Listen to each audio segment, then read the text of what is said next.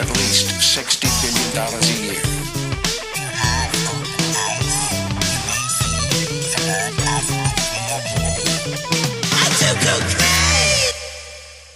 Hello and welcome to the Drinking Out of Cups podcast. Uh, yeah. So I wish that, they had like that's flames. That's the, flame that's, sounds that's, like dude. that's the third third time's a try intro. Beep beep beep beep beep. I like it. Hello, hello, hello, hello. It's happy Wednesday to you. It is a chaotic Wednesday. It's a chaotic day for us. We're in a chaotic mood today. Freaking sucked all around. We got R.I.P. David Crosby happened. Yep. David Crosby a- died today, guys. Even though this episode is coming out in a little less than a week from today. Today's Thursday, so next Wednesday is when this is coming out. But David Crosby died today, guys, and it's a very sad day for. It's a very sad day for the United States and therefore the rest of the world. We lost a legend, and uh, today also sucked because uh, going to work every day as a human being sucks. the only thing I look forward to is this podcast. And with, with that in mind, we have a Patreon, guys. Yes, we do. Uh, and actually, check it out. If you're listening to this today, just on Monday, we posted our uh, uh, an insanely special and long awaited interview. And you're going to want to check that out. That is over on our Patreon at patreon.com forward slash DOC. That came out Monday. So go check that out. You're not going to want to miss it. There's a lot of cool shit going on over there. Don't get FOMO about our freaking Patreon as it's going to start blowing up. It's a, it's a cross national interview. Yeah, international, Yeah, that's, yeah. cross national. I like it. It's interdimensional national, dude. Yeah. You know what Um, I just remembered is that we forgot to intro ourselves. Hey, what's up? I'm Raven. I said I'm Micah, but you know, Oh, Wait, who are you guys? Talking. oh, hey, hey, everybody. I'm Ryan. I'm Big Raven.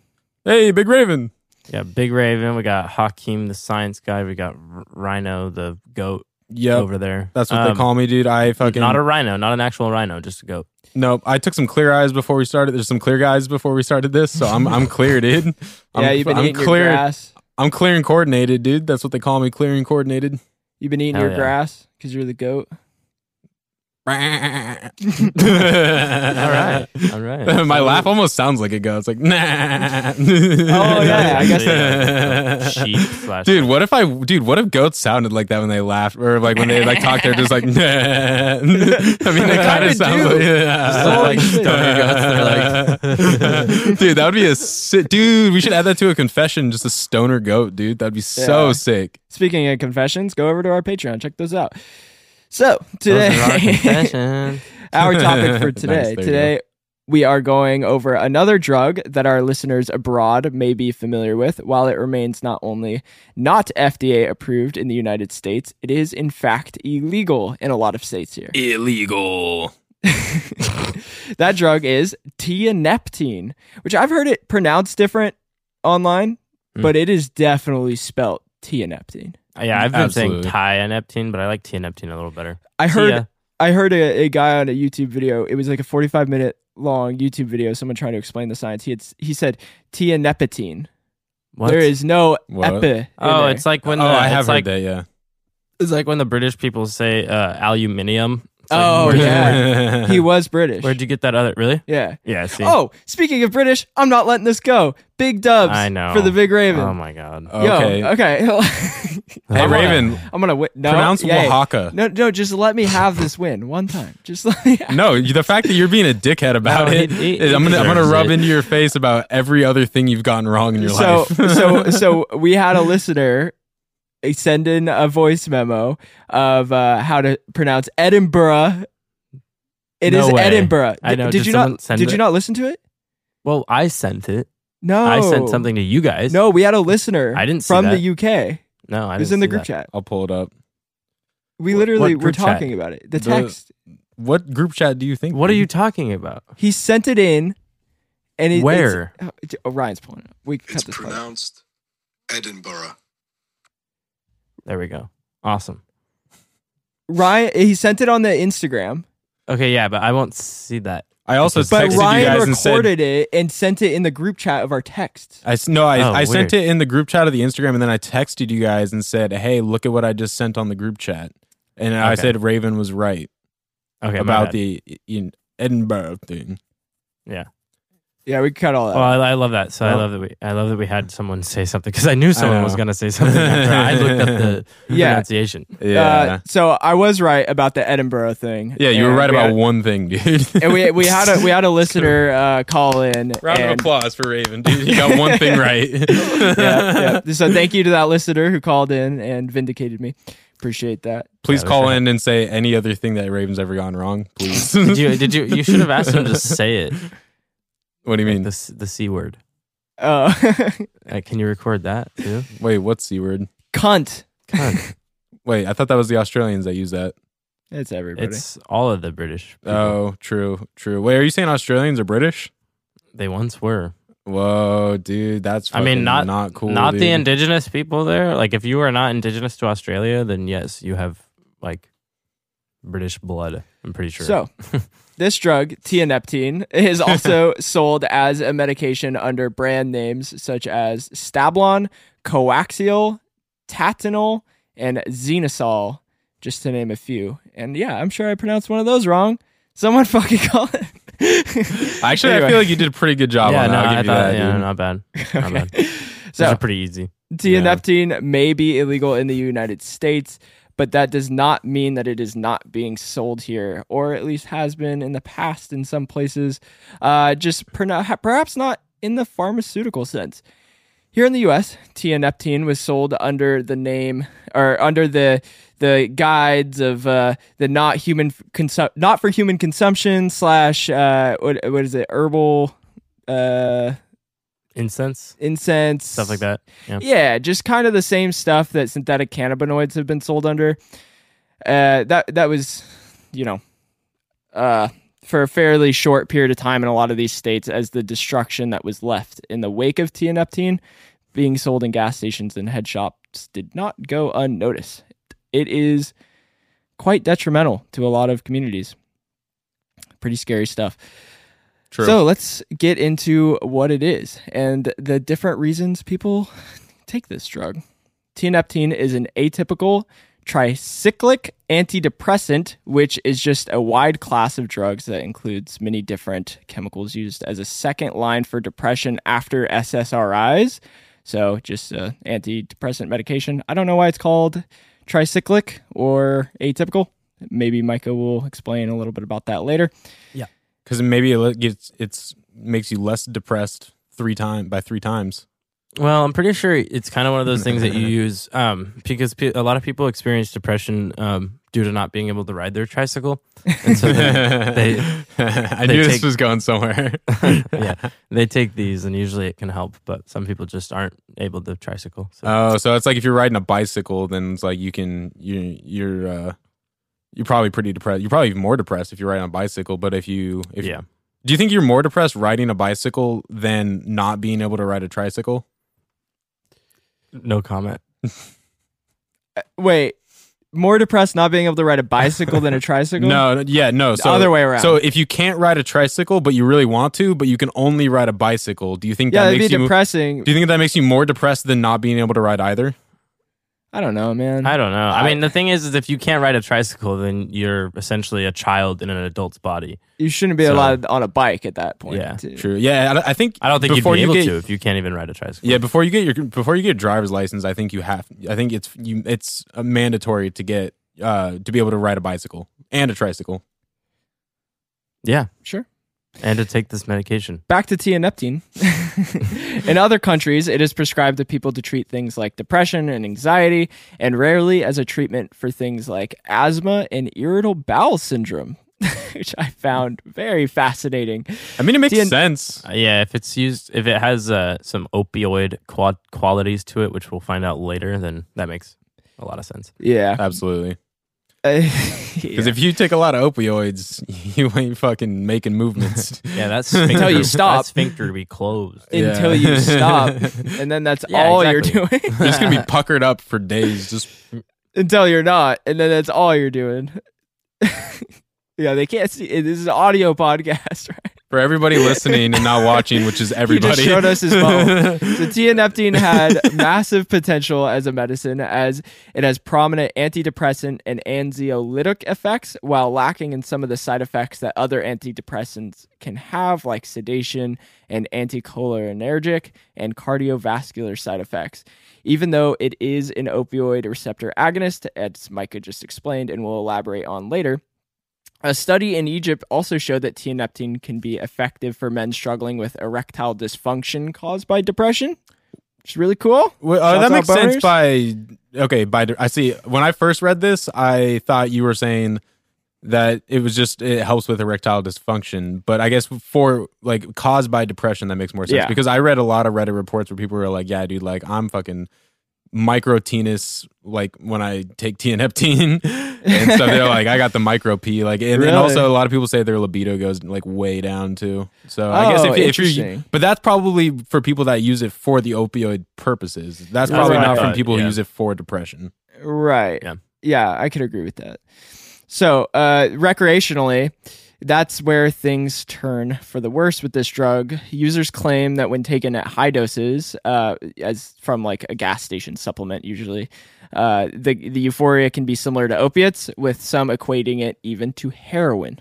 One person claimed that they were taking at their peak 120 gas station pills a day with Dude. one bottle containing 15 pills costing anywhere from 25 to 45 dollars so at 45 dollars a bottle at peak usage the expected cost would be upwards of 360 dollars a day which could easily be someone's weekly pay in the united states Yeah, and you know, weirdly enough, that's not that much different than just normal heroin addictions.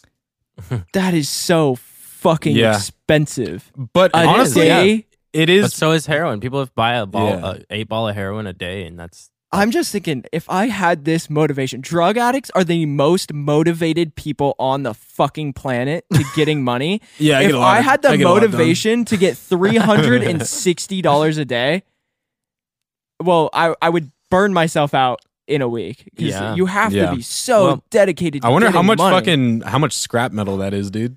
I think a lot of the people that did get that was a good one. I, It was.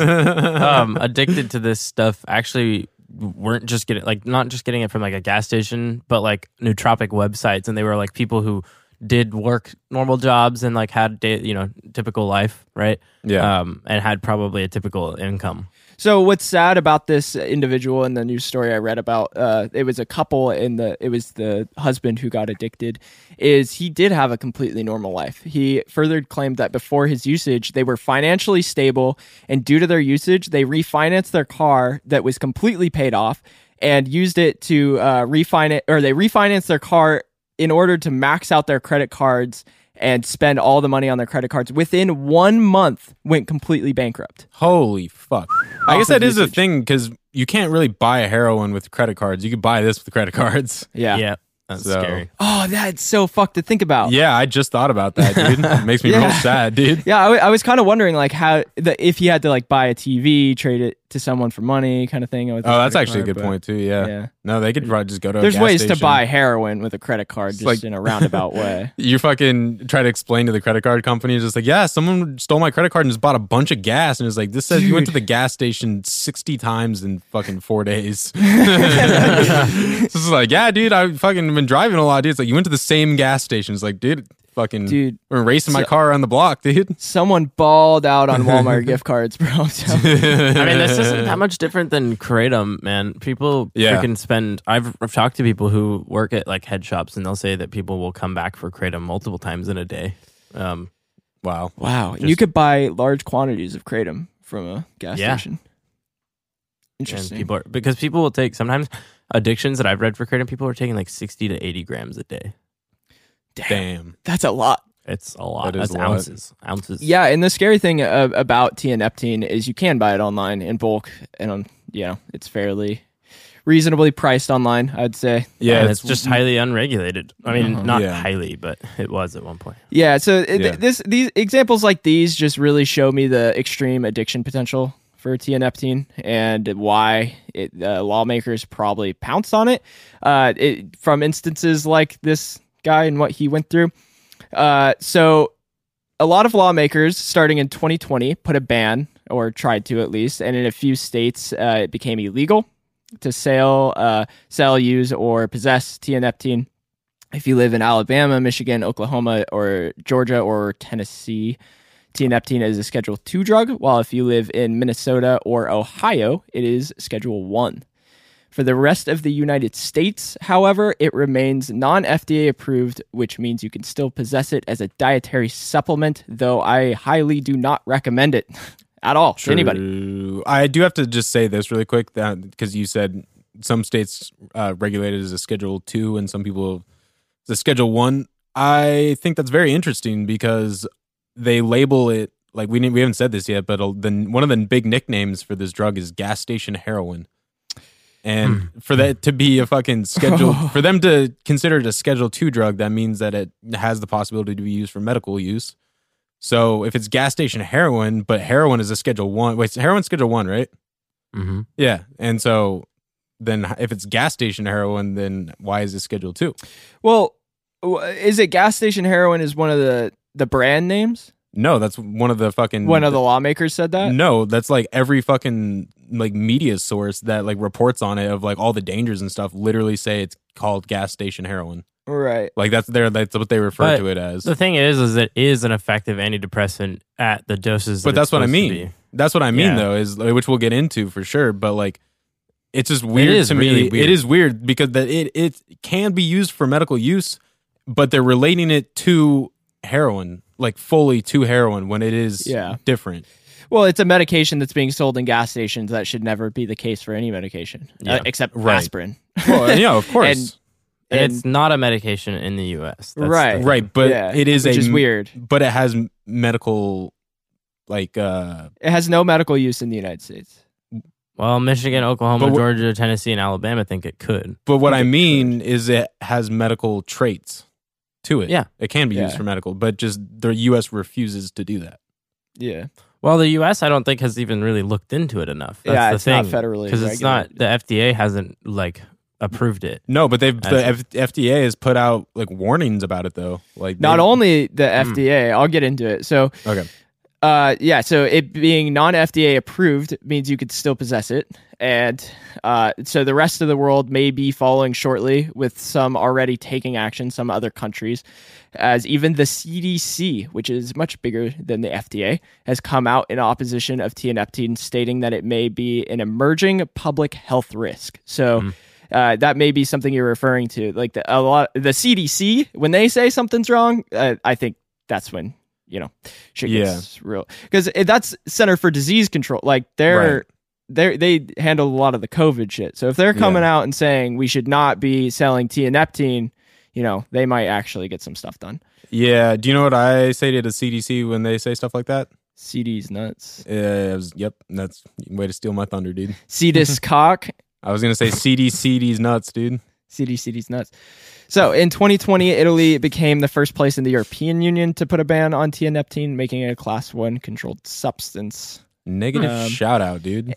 and as far as I can tell, so I want to state as well. So, just a couple weeks ago, Ohio was one of the states to put a ban on it and make it illegal, make it a Schedule One. So, as this episode comes out, the news might be different.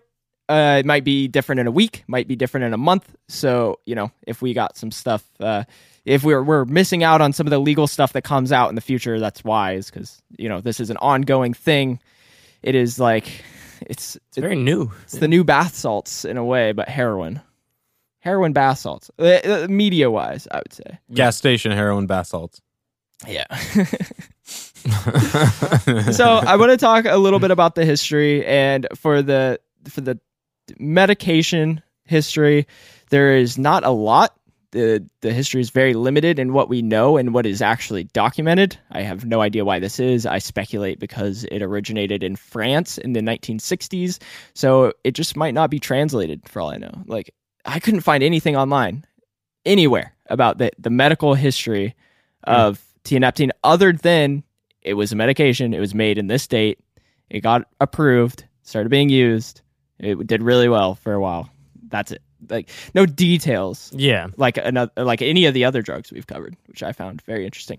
So, It was made. Uh, it was made originally in France in the 1960s, as I said, by French Society of Medical Research, with it being introduced as a medication in France shortly after. Between 1989 and 2004, only 141 cases of recreation were known, so not too many in that long span. And many of these people were actively being treated with the drug, so it wasn't really being sold as what we know it as today. Oh, um. So yeah, so people that were being treated with it were also taking it recreationally. Is that what I'm getting? A small number, but it Yeah. was known about. Okay. It, So it, its recreation potential was starting to gain popularity. I would say, Mm. like it was It's a little it was traction. getting- yeah, gaining a little traction. Yeah, it basically they, they threw on the old chains and they went up that hill, dude. Well, Mhm. at this Fucking time, you would either so the people using it recreationally would either have to have been sold someone's medication, or Yeah. had to have been one of the people prescribed it at this point. Yeah, because it wasn't in the gas stations in like in France, Right. probably. So, um, with the, se- the with the severity and dependence and recreational potential arising, uh, it, it started around 2007. The French Health Product Safety required tianeptine producers to alter the labels of the medication, indicating the potential hazards. So that's right around when they started noticing people were abusing it more and more. it Was the early 2000s, uh, with people discovering its opiate-like effects and even started using it to help with opiate withdrawals around this time. Hmm. Yeah. Whoa. It would later start being sold as a dietary supplement in the United States and online from nootropic retailers under names like Zaza, Frenzy, and Tiana, sparking the immediate concern from state governments, with Michigan being the first state to ban it within the United States. With that being said, we should discuss some of the more illegal aspects of it and uh, how some people. Yes, Ryan? I have, a, uh, I have a thing to clear the air. Um, frenzy is actually not tianeptine. It's uh Anymore.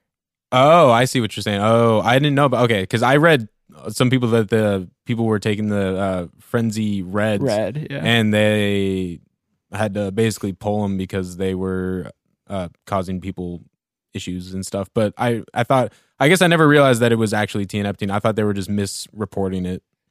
So from what I could find is that people said Frenzy at one point, the Frenzy Red was tianeptine. But Really? if you go and buy Frenzy Red right now, it is not. I'm pretty sure Frenzy Red right now is phenibut, Yeah, well, which it- is a drug we will cover in the future. well, okay, yeah. I don't know if you can even. Let me look it up because I don't even you think can you buy. can it. buy I was just on their website. Really? yesterday. Okay. I Uh-huh. thought you couldn't buy Frenzy Red uh, anymore because they just canned it and called it something else.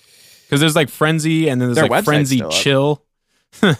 I mean, their Uh, website's still up. So. All right. Well, then no, then you're you're probably right. I probably just didn't fully look into it. I just thought Yes. I just thought they mis like misreported it. So okay. Jeez, Ryan. Yeah, so a lot Sorry. of um, a lot of these states and a lot of people uh, were calling this an answer to kratom, but now a lot of people are calling it a horrible answer to kratom and not the right move for anybody to do. So, uh, with that being said, and talking a little bit about the the nootropics uh, and the the illegal stuff. Well, it's not even illegal. It's illegal some places, but the dietary supplements being sold with tianeptine in them. Yeah, let's let's get into that. Yeah. So the uh, one of the one of the things I kind of want to like talk about is the well we we say nootropic and one of the things that I looked up of like what the actual like definition of nootropic is is kind of not necessarily what this is. Yeah, not at all. So one of the yeah, uh, the definition that I looked up on the National uh, Center of Biotechnical Information states that they are no uh, nootropics are known as smart drugs, and I say that in quotations. A in, a diverse group of medicinal substances whose action improves human thinking, learning, and memory, especially in cases where these functions are impaired. And so a lot of people say you know con- cognitive function, and so I that doesn't really relate to what this drug is. So and if if you want me to elaborate on why I said that, it's because they use these nootropic websites, some of the more nefarious ones that are selling just fucking whatever they could use to get high or whatever. right, So So they're being sold under the shade of nootropics. Nootropics are great. Nootropics can be really good, but there's also a lot of shady stuff that gets kind of like pushed in there with them. Yeah, absolutely. And sometimes they get sold on websites where websites. I was actually not. I was going to start with something else, but actually, since we're on this topic, I might just go into this actually now. Uh, but there, there's a lot of there's websites where people will, were selling tianeptine on, and the website was like a nootropic website only, and so people buying anything from this website was for they were thought they were buying nootropics, They're and the fact that they were even yeah exactly. So in Well- twenty Oh, sorry. oh no no no what were you gonna say? I'm just gonna say I'll elaborate when I get into some of the science stuff, but there's a reason for this, and it is that there has been cognitive enhancing effects shown in research. Okay. Yeah, well, I yeah, mean, it gives you better boners if you're depressed. So. well, I mean, if it, if it affects anti, if it affects depression in any way, I feel like that does make sense why it would be. There's Yeah, one major effect from depression that a lot of people get, and that's the low ability to actually retain information just through depression. So, pretty much any antidepressant can be called a slightly nootropic if it helps Exactly. you get out of that. Because then, Right. yeah, your cognition is being increased, it's being Yeah. boosted if you're having cognition again, just because you're not, you know. Right. Yeah. Well, and because one of the the the definition I just read, it it uh it improves if it if its action improves human thinking, especially in cases where these functions are impaired. So if it's impaired by Oh, yeah. you know it, by depression, then By this mental fixes illness. that. Then that technically counts as you know a nootropic.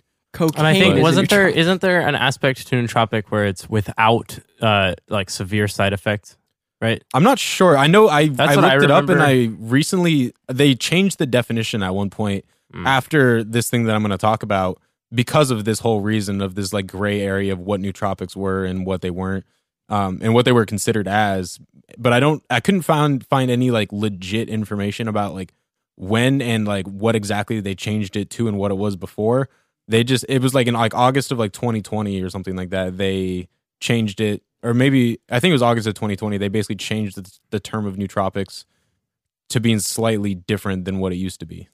Mm, okay. So I don't know a ton about that. I, I tried to do a decent amount of research about it, and I couldn't really find any legit answers from legit websites. So, but I figured I'd just mention that.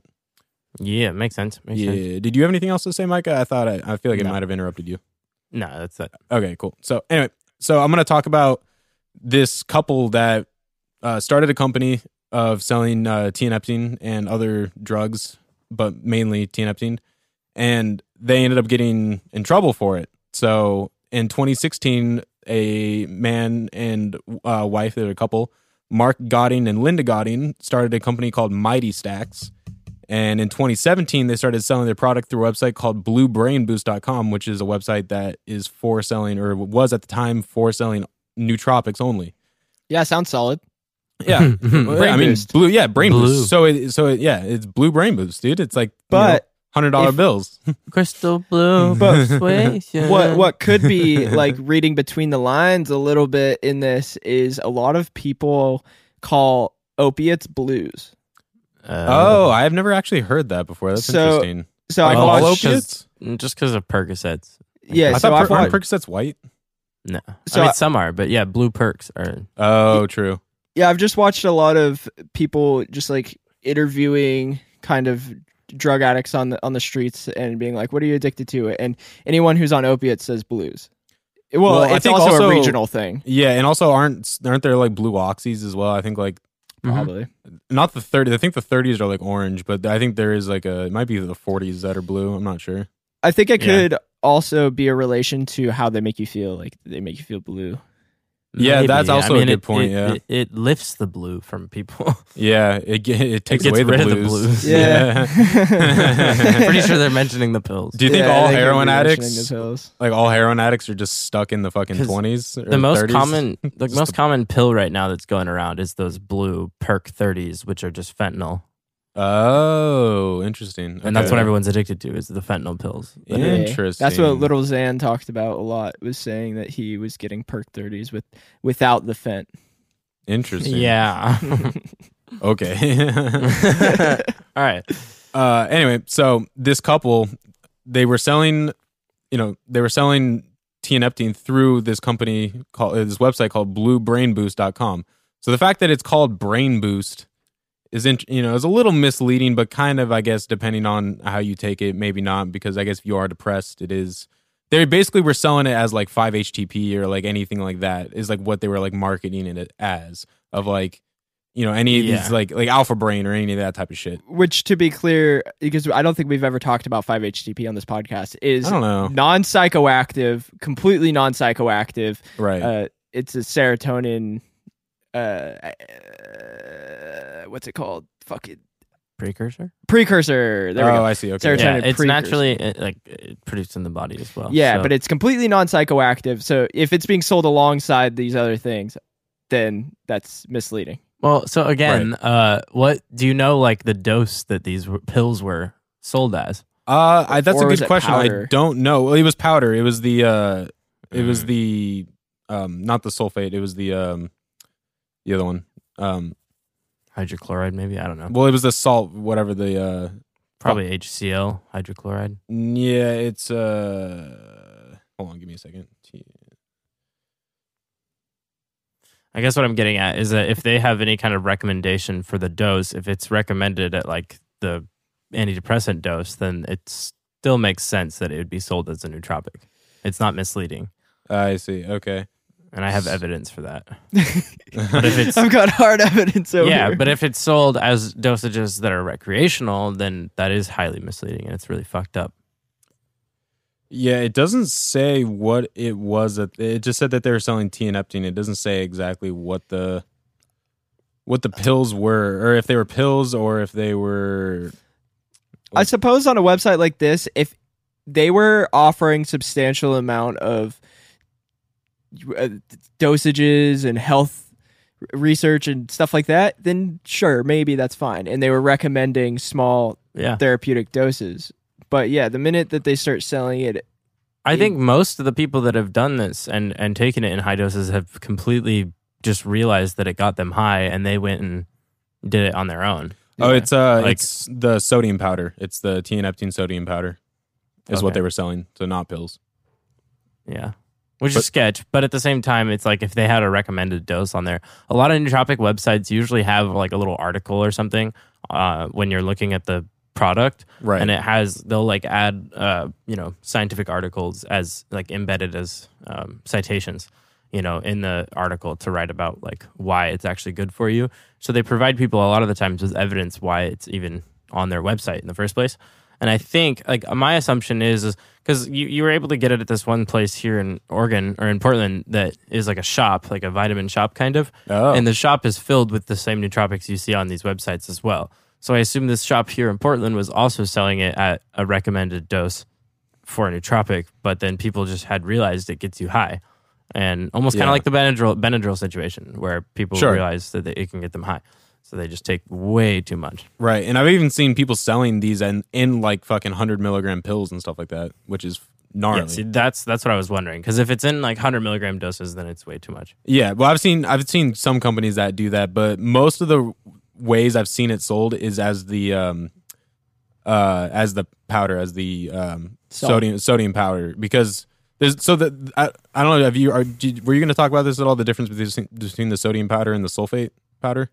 No, it doesn't really matter. Well, okay, because I've read different things that the that the sulfate powder is just longer lasting and doesn't hit you as hard as the sodium powder, so that's why people abuse the sodium powder so much.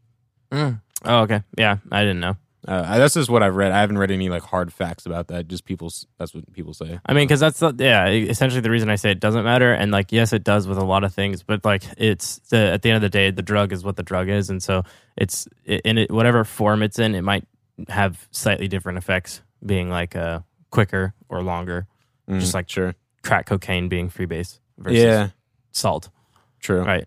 Or like you know, I mean- injecting heroin or like freebase and heroin. Yeah. Sorry, I like to. I like for anybody listening. I like to say freebase and heroin because Micah gets really upset about it, or he gets doesn't upset. He gets annoyed.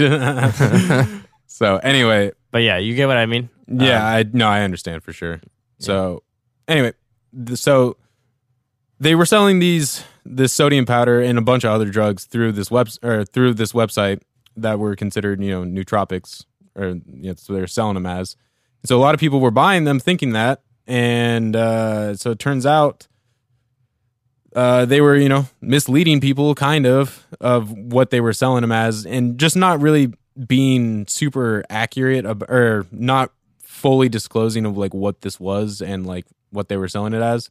And so both of them were sentenced to six months in federal prison. Uh, the the man was sentenced in May, and the girl was sentenced in June of 2022 uh, for six months. But they had already been arrested in since January, so I think their sentence was basically up at that point anyway. Because if you get sentenced like after you've already been like waiting for your trial, then they add that time back. So it's like if you've been yeah, it depends if you made bail. Yeah. Mhm. Oh yeah, that's a good point too. Yeah, sure. And this is uh, what was it for? Like negligence or something? Like I don't know health? what the exact thing, the exact yeah, ba- Yeah.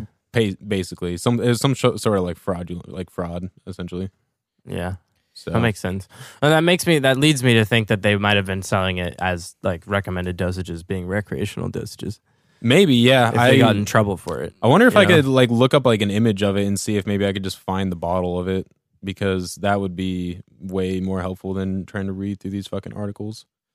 So Fort, where's Fort Collins again? Fort Collins is in uh, Colorado. Oh yeah, duh. Yeah.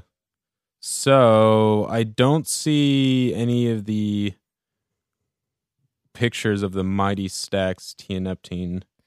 They're called Mighty Um, Stack. Yeah, that was the that was the company name.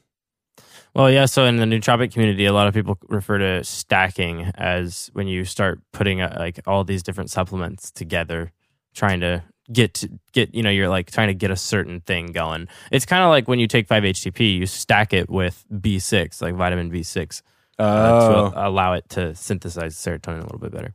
I don't. I just take 5-HTP. Yeah, which there's really uh, yeah. Limited, reason to take- limited proof. I I swear by it. Yeah, but you Yeah. also are very you're highly susceptible to uh, placebo. No, I'm not. yes, you are. How? You just said you are. No, I'm not. I'm telling you, I'm not. anyway, I can't find any pictures of it of what it looks like. So Five let's just move on. Dope, dude.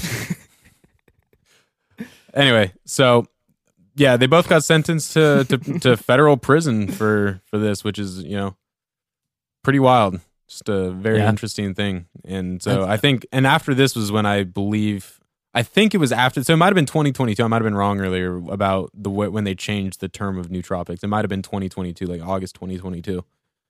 Because I think it was, I think it was like after this is when they changed it because it was like such a big deal. Yeah, makes sense. It's kind of like bath salts, plant foods. Now nootropics sort of took over them. Yeah. Oh, yeah. Good point. True.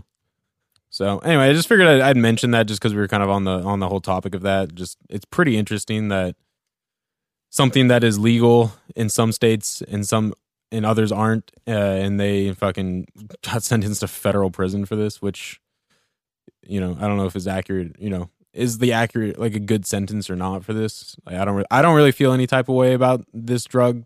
Like I find it the most interesting that they got sentenced in a state that it's not illegal, but perhaps they could have been selling it into states that it was illegal. Yeah, I think that was part of the issue is because they were.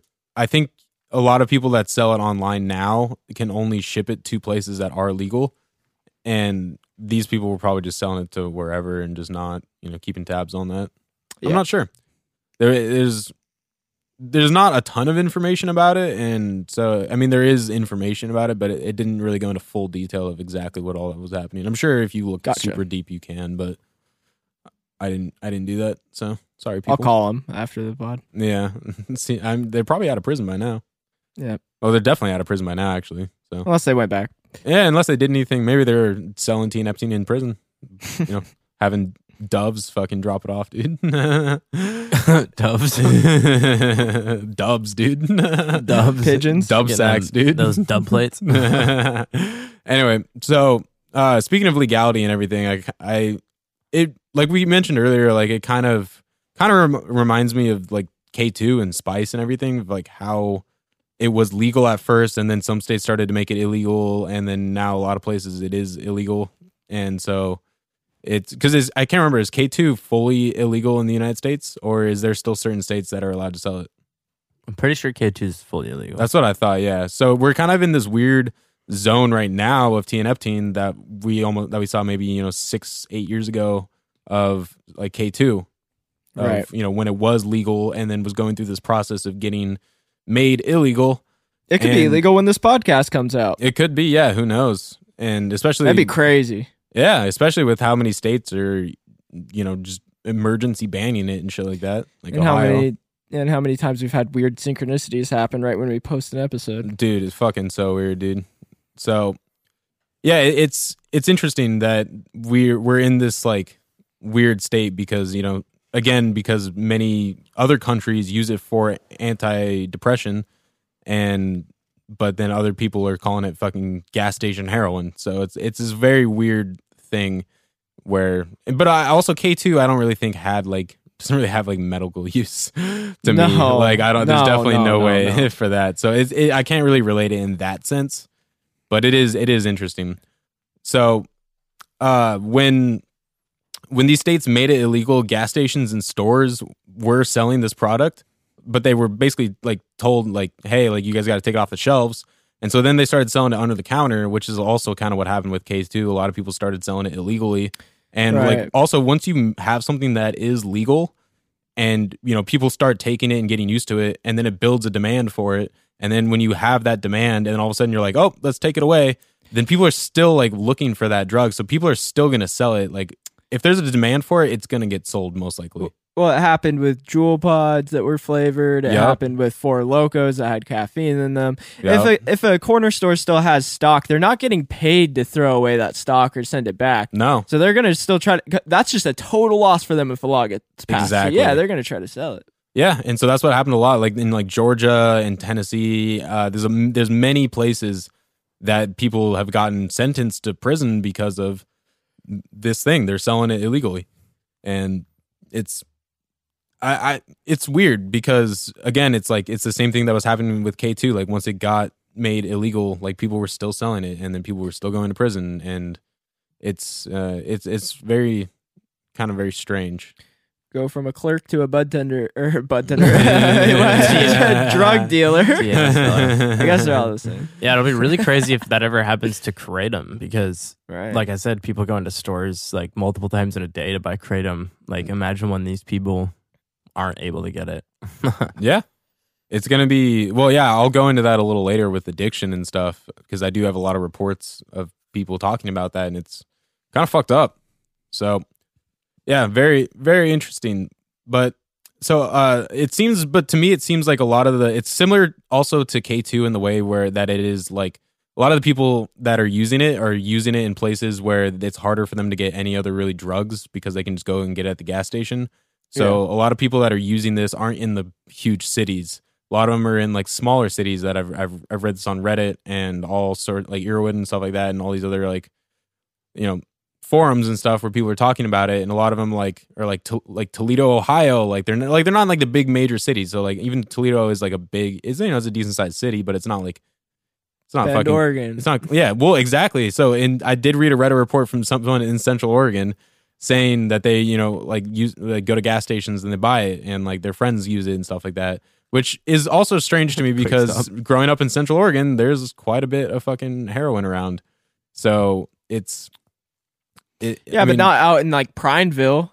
Yeah, that's actually a good point. Or like La Pine. There's a lot of meth out there. Yeah. No. Yeah. You're right. Yeah. And so for someone to be able to go to a gas station and just buy, you know, something that has opiate properties is is you know appealing, I guess, to some You're of these stoked, people. yeah. because it's harder for them to get heroin, and also maybe heroin in those places is more expensive because it's not near a port.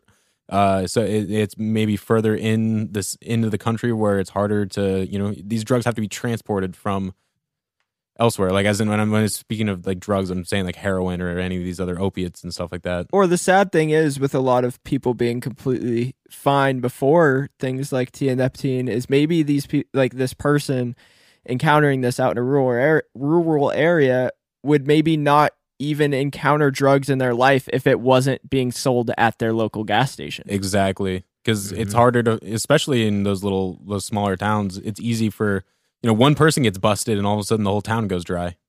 And as I've speculated on here before, if you're being sold it in a store, your brain doesn't immediately go to drug, bad, illegal. No. Yeah. Drug bad. Well, yeah. I, I was gonna just made me think of caveman times, dude. Just drug, drug bad. Fire good. What, you mean the 1800s? Yeah, Yeah, 1800s. exactly. Just like we were talking about last episode, dude. So yeah, but like so like Toledo, Ohio, like Central Washington, Alabama, Mississippi, like Georgia, Central California, Central Oregon, like all these places that are like not near major cities are a lot of where people are reporting use and stuff. Because there was a, there was a whole Reddit report that was like pin, like tag your location or whatever, uh, so we can see like you know who's all using TNFting and everything, and it's like mostly these places like these Yeah. these r- more rural, not super rural, but more rural than you know a major city, and super interesting. And so a lot of people, I've read a lot of reports of people using it and like using it super recreationally, and people being like, yeah, like I take fucking hundreds of milligrams every day, and to get like high and like, and I even I, I saw this one dude post a, a YouTube video about it, and he was like, he's like, yeah, you know, it it feels just like heroin. I've never done heroin though. And I was just like, I was like, okay, so you don't know what you're talking about then. Like, you clearly don't know, like, fucking. He was like, but I've done opiates, like, like hydrocodone and stuff. And I was like, okay, like, cannot compare that to fucking heroin. I mean, it is similar, but also fucking not. Was this guy's name Adam? Was he like really buff? No, this dude was like, super, Had a weird accent. No, Psych wait. substance. Oh, I didn't even fucking. re- I didn't even think about that. That's hilarious, dude. No, it, no, it was just some fucking dude from. uh I don't know. He was smoking a cigarette and fucking. He, Hell he was smoking a cigarette and shaking. He was like, "It's real cold out here," and like Oh, fucking yeah, he's probably taking a withdrawing. video. Yeah, probably. Yeah. Uh, but I, I don't know. I just thought it was. I just thought it was very interesting, and he was. Yeah, and it's. It's just I don't know. A lot of people. There's so many people reporting on this. Like they know exactly. They're like, yeah, like this. It's it gives you the same like opiate high as heroin and stuff like that. Whereas, I don't. I I know you'll get into this later about like the receptors it actually hits and stuff. But like from what I've read, it's kind of similar. Like it hits similar opioid receptors, but it's not fully the same. You know. No, yeah, it's it's yeah, still So- just a antidepressant. Right. Antidepressant. yeah. I wish I was not depressed anymore. dude, depressed. got double Diclotyldepression. Depression. anyway, So, so these what? people are thinking that they're taking Tia Neptune and ended up on Tia Neptune. Oh, nice, dude. That was a fucking banger, dude. I was wondering why you were quiet there for a second. I was like, I've been Dude, thinking about just like upset, or no, is he I've like been- something's cooking in I've there? been, The I've been trying were to find a perfect place to put that. in. dude, the wheels were fucking turning, dude. I know. Oh, speaking of funny I've been things, sitting to, on that since like yesterday. Dude, Oh, okay. that's awesome. Speaking of uh, things that people are sitting on, I had this. Well, okay, pause. I'm kidding. I, no, I had uh, I had this uh, this thought earlier when you were talking about like gas stations in France, and I was like, huh, I wonder if there's like gas stations in France that are called like we, like as in like you're driving a car and you're like we, because like we, like as in like you know, Yes. yes. Piss? No, Oh. because like we is Why in would yes. the gas station say yes? No, Why but like be we, because it's like we. I'm driving fast. We. Let me get my car filled up. Like. Okay, no, no, no, no. We're moving on. I sat on that for a while and I was like, should I It just say something? Because it kind of sounds fucking stupid. It made me think of that that TikTok. Uh, Yeah, that's what- voice. It's like yeah. "Wee, Yeah, that's also what made me I laugh. like the about it, too. chicken that's jumping. wee, wee." What are we? uh, I'm just smoking a little bit of weed. Konnichiwa. Konnichiwa. oh Jesus Christ! anyway, um, so one of the one thing I did find very interesting uh, that people like because I'm speaking of on like on reports and stuff. Uh, one thing I did find very interesting, a couple of Erowid reports of people saying that it is very helpful for like over MDMA use because a lot of people were saying they like take MDMA like a fuck ton like constantly like every weekend or like multi like a couple times a week and to where MDMA just like doesn't work and their brain just hurts. And some people have reported that using TNFT between their breaks of taking MDMA has allowed the MDMA to work better. And I assume that's probably because of the fucking um some of the science things that Micah will get into later but uh it, I, I just kind of wanted to mention that balance. real No, it's quick. interesting. I didn't know that. So yeah, I'll have to try to um, make some uh, Connections. connections with that. That sounds like balance. Seems It's a little balancing act. scary. Yeah. it does Um, seem scary, especially with like definitely don't use them at the same time, and maybe Definitely. don't. Yeah. Maybe don't. You know. Also, don't take MDMA a lot. like. No, not- not definitely, good. yeah. We're not we're not talking about you, Brits, over there the, over the pond. You know, Yeah. but definitely think about it. Absolutely, Um, yeah. But it's just cool that like you know something like that could help with not necessarily the damage because I guess I'm not saying like MDMA like does damage to your brain, but overuse is It definitely bad. Yeah, uh, yeah, for sure. But I, I'm I'm just not trying to like use it as Yeah. like a like a trigger, I guess, to people that do use it. Like I'm not trying to make people like be like, oh, like every Well- time I use it, I'm damaging my brain. You know, like Harm reduction wise, it's never good to mix antidepressants uh, with MDMA in general. nice. Like it's just not a good idea. So so And yeah. I, I, I know that sounds bad. Uh, there's reasons for that. A lot of it has to down, come down to serotonin uh, interactions between, you know, the fact that MDMA is a serotonin agonist, releases serotonin, and then a lot of antidepressants are selective reuptake inhibitors of serotonin. So then um, this can end up re- resulting in serotonin syndrome uh, for some people. So Yeah, Anyway. very no, yeah, it's good, good to good to mention that. I just don't want to, I don't want people to think I'm like enabling them to fucking take MDMA and then like a bunch and then use fucking tianeptine to like Quite counteract the opposite. yeah, I was I was just stating the fact that you know some people have People do it. You know, it is just- yeah. It's just well, I'm just stating a not necessarily facts. I'm just saying reports. I'm stating reports that I've read. You're a So- journalist. anecdotal evidence. Tianeptine does all of it. We're at war on drugs, ladies and gentlemen. so anyway, so I, I I'm just gonna talk a little bit about addiction before we get into Micah's uh Micah's whole part because that'll also talk about some of this. But one of the one of the things that I read very in, that was very interesting about this drug is th- how many people get severely addicted. It's crazy addictive, especially if you're abusing it. Well, I, I would say actually mostly if you're abusing it. Like uh, less people say they have addiction. They have addictive qual. Less people say it has addictive qualities if you're taking it at lower doses. So, but the people that are abusing it, taking it for the opioid, opioid purposes, they say that they it's extremely addicting, and part of that is because the high is so short because it has like a super short half life, and so it fucking goes through your like you basically only get high for like a short amount, like maybe like an hour, and then you have to fucking redose, or maybe two hours. Whoa. And yeah, because I guess the half life is like three hours. Like I don't know if you guys read anything about that or not, but so it's like people are like you know redosing compulsively, and Yeah. And how are people usually doing it orally? um, usually the Yeah. powder. A lot of people say they take the sodium uh, powder, Mm-hmm. and because that makes you, it gives you the quicker. That's what uh, the reports I've read is that it gives you the quicker high, and that people will use it to get that quicker high. Whereas like the the sulfate will make it is more for the antidepressant purposes, where like it's hmm. it's harder to abuse, which is what people have said. I don't know how actually accurate that is. I'm not a fucking science guy, but that's just stuff I've read. My assumption is the sulfate's just heavier, so you have to take more. Oh yeah, actually that's a really good point. Okay. That makes sense. Yeah, yeah. Yeah. Okay. Interesting.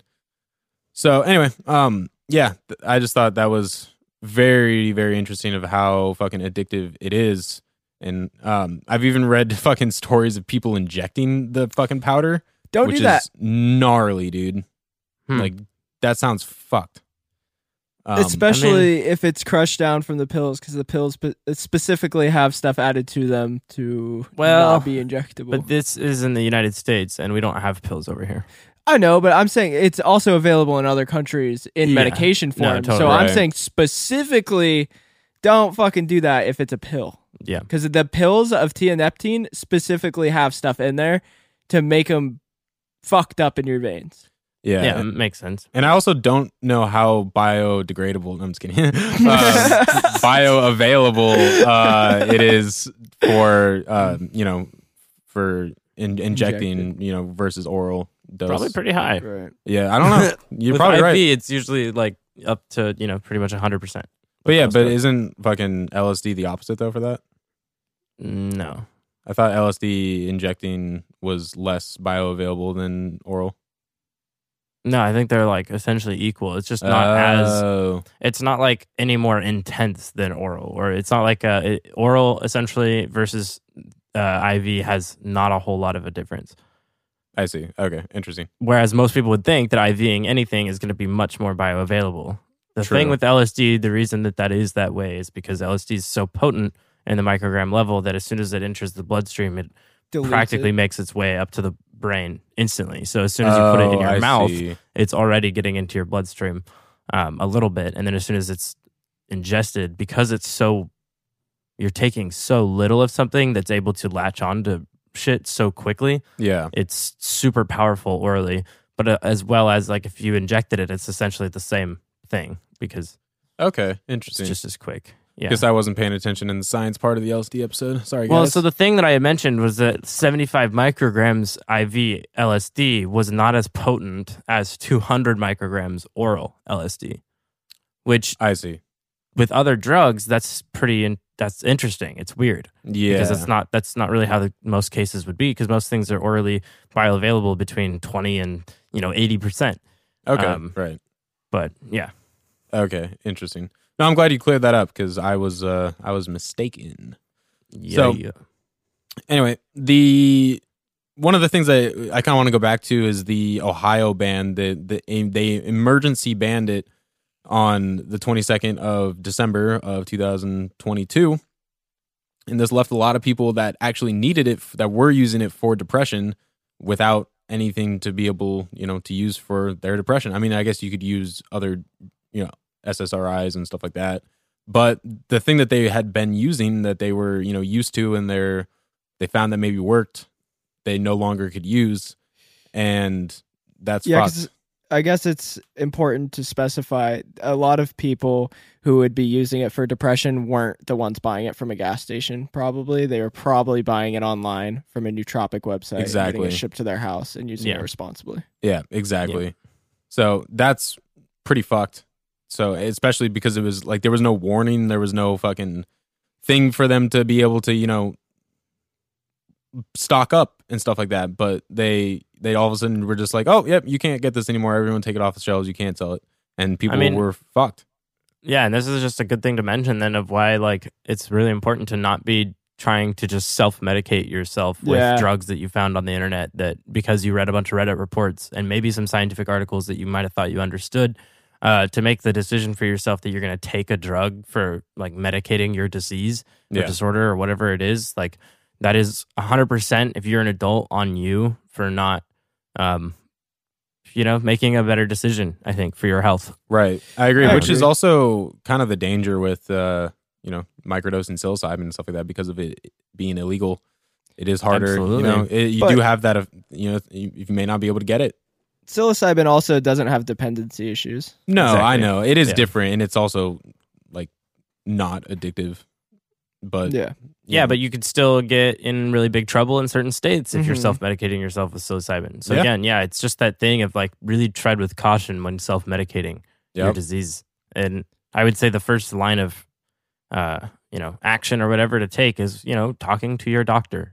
yeah, true. I know it sounds well, we could get into a whole conversation about healthcare in the United States. Yeah. that's what I'm being able to saying is it. as a recommendation. That's Yeah. well, if you can afford tianeptine, you could afford uh Health Insurance. insurance. Yeah, I Yeah. suppose. and SSRIs are I'm, I think pretty cheap.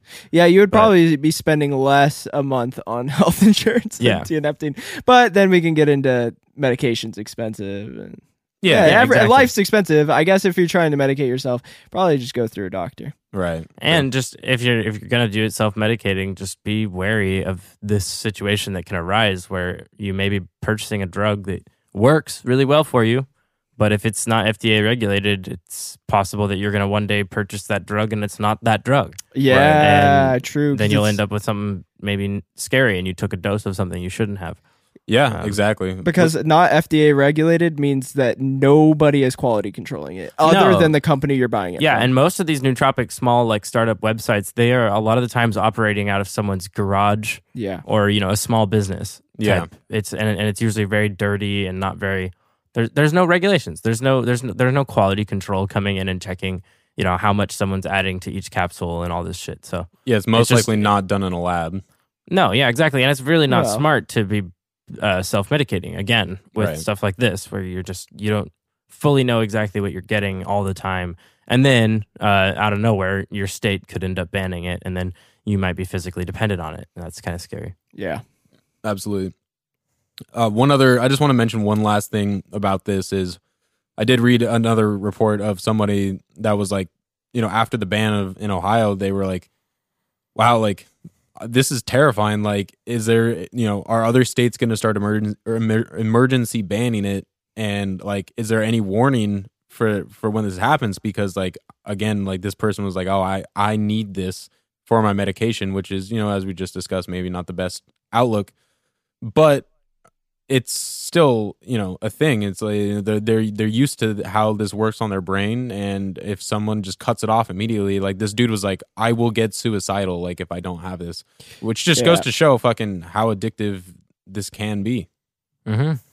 Or maybe it was treating their depression really well and not Yeah. necessarily. Uh, there's like so many factors that goes in person to person. Yeah, Right. It's definitely hard to say, but yeah, it is sad. Uh, but it is also a good thing that they ban this drug in Exactly. particular.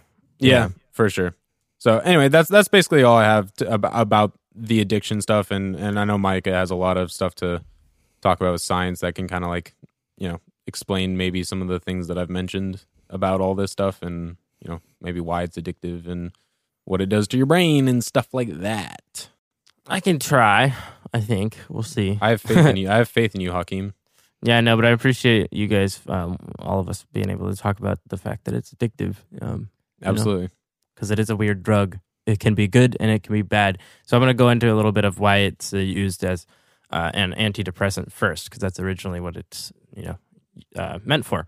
Um, so it, it differs from the other antidepressants in its uh, pharmacological and neurochemical properties. Uh, it shows no affinity for known neurotransmitter receptors and does not inhibit the uptake of serotonin or noradrenaline in the central nervous system, um, so brain and spinal cord. Uh, uh, tianeptine does not inhibit the monoamine oxidase A and B activity in the cortex, hippocampus, and the hypothalamus. Uh, in contrast to selective serotonin reuptake inhibitors and tricyclic agents, uh, systemic administration of uh, tianeptine uh, modestly enhanced the mesolimbic release of dopamine, but is unclear how tianeptine strengthen- strengthens dopaminergic transmission because the uh, antidepressant recognizes neither dopamine transporters nor D1, D2, D3, D4, and D5 receptors. So, uh, the reason I mention all of this is because the other serotonin, or sorry, the other antidepressants, uh, a lot of the times are inhibiting uh, monoamine oxidase activity in the cortex, hippocampus, and hypothalamus. Um, and then also with SSRIs and tricyclic uh, agents, some of them are um, you know they're affecting serotonin and dopamine in the mesolimbic uh, area and the mesolimbic area is that region that i've talked about sometimes before in talking about the uh, reward pathway um, you know and kind of the, the uh, seeking reward seeking behavior that's shown with addictive drugs um, so anyway th- it- this is just mentioning how it differs uh, in that it's not kind of typical when it comes to that's why it's called atypical raven Okay. um, it's just that it's it has a different mechanism of action in treating depression than some of the more common uh, known antidepressants that we use today. Yeah. I, I I found it really interesting researching for this because I did not realize I've been on SSRIs. I've been on antidepressants. I didn't realize that SSRIs, no matter what, are the frontline Yeah, antidepressant medications. they are the number one first used, and it's because the serotonin hypothesis, or actually the monoaminergic hypothesis of depression, is typically the most uh, agreed upon right now. Which I was just reading a paper stating that it was there's no evidence behind it whatsoever. There's evidence. Well- there's just not enough to say that that's exactly always the time. I guess yeah. I guess And now I, there's- I was exaggerating a little bit, saying saying that there was um there was evidence, but it's not necessarily proven that it is a chemical imbalance within your brain. Exactly. Yeah, there's actually there's so much other evidence emerging emerging evidence in modern research now that shows so many other factors for affecting depression that uh, kind of argue this monoaminergic hypothesis, meaning dopamine, noradrenaline, and serotonin having a lot of- to do with depression. Um, in people. Can't it just be societal? Can't it just be your personality? No, or is your absolutely. personality based off chemicals? well, you, you know that's the thing. Largely, but It that's totally is. emotions. Yeah, and and your emotions are uh, chemically induced. Yeah. So, um, you know, the thing is, is that uh, there's just yeah, when it comes to depression, it's one of the hardest things to uh, treat because there's so many different things. However, they there was time there was a time where scientists saw and physicians and all these people saw uh, effectiveness in these serotonin drugs. right. Um, It's crazy because it's one of the most common things on the planet, depression, yet still so vastly misunderstood. yeah, same Yeah. with cancer. Yeah, that's True. crazy. Wow. yeah, wow. I think they have the cure for cancer. I think they understand it. Okay. I'm just kidding. All right, moving back into actual science. Um, doesn't weed cure, doesn't weed cure cancer? yes. I think ginkgo biloba does. okay. All right. Um, I think if you damn, I hate Portland. suck, suck on my balls, oh, it's gonna C- cure will. cancer. C- dude, I've been smoking that CBD shit. Damn, that's so funny. Uh, one thing I stoned. one Yeah. thing I do want to ask because I saw, and this was just from a YouTube video. I actually tried to look it up and I couldn't find any actual evidence about it, so I don't think it's actually true. But some dude was trying to say that, and you might you might be getting into this, or you might be getting into this in a little bit. But uh, what, this guy was saying that it, it was a serotonin antagonist, and so that it basically makes your serotonin receptors like resensitize. So then when you do take like it basically makes it to where you are like able to get like more like any serotonin that's created in your brain is like you is better used uh is that even is that even accurate Um, I'm not sure. I'll have to look into that a little bit more. I might, I may have something in here that kind of explains that, but I don't think that is. okay for sure Um, i just wanted I've- to as far as what I've read, I, I don't know if that's true. yeah i tried to look it up on a bunch of different websites and like science websites and stuff and couldn't find anything about it so that's why i was like hmm seems fishy. Hey, some people just want to make their own facts and put them on YouTube, and then they're true. yeah well that's that video you sent me it was that dude Dude. was that's what that dude was saying and i was I just like sent Whoa. it to you not for factual evidence whatsoever. I sent it to you because of his psychotic thumbnails. oh that's so funny yeah it's like Illuminati style thumbnail. Yeah, I- I like, watched I that- didn't take Neptune for a month. Dude, it was. I watched that for a fucking. It's a 17 minute video, and I watched the it thinking that it was gonna actually give me facts, and I was listening to it and, I, Sorry. and watching it, and I was just like, "Wow, this is not helpful at all." No, no, it wasn't. I'm sorry. I did. I I meant just for the meme of it. Oh, that's hilarious. yeah, my bad.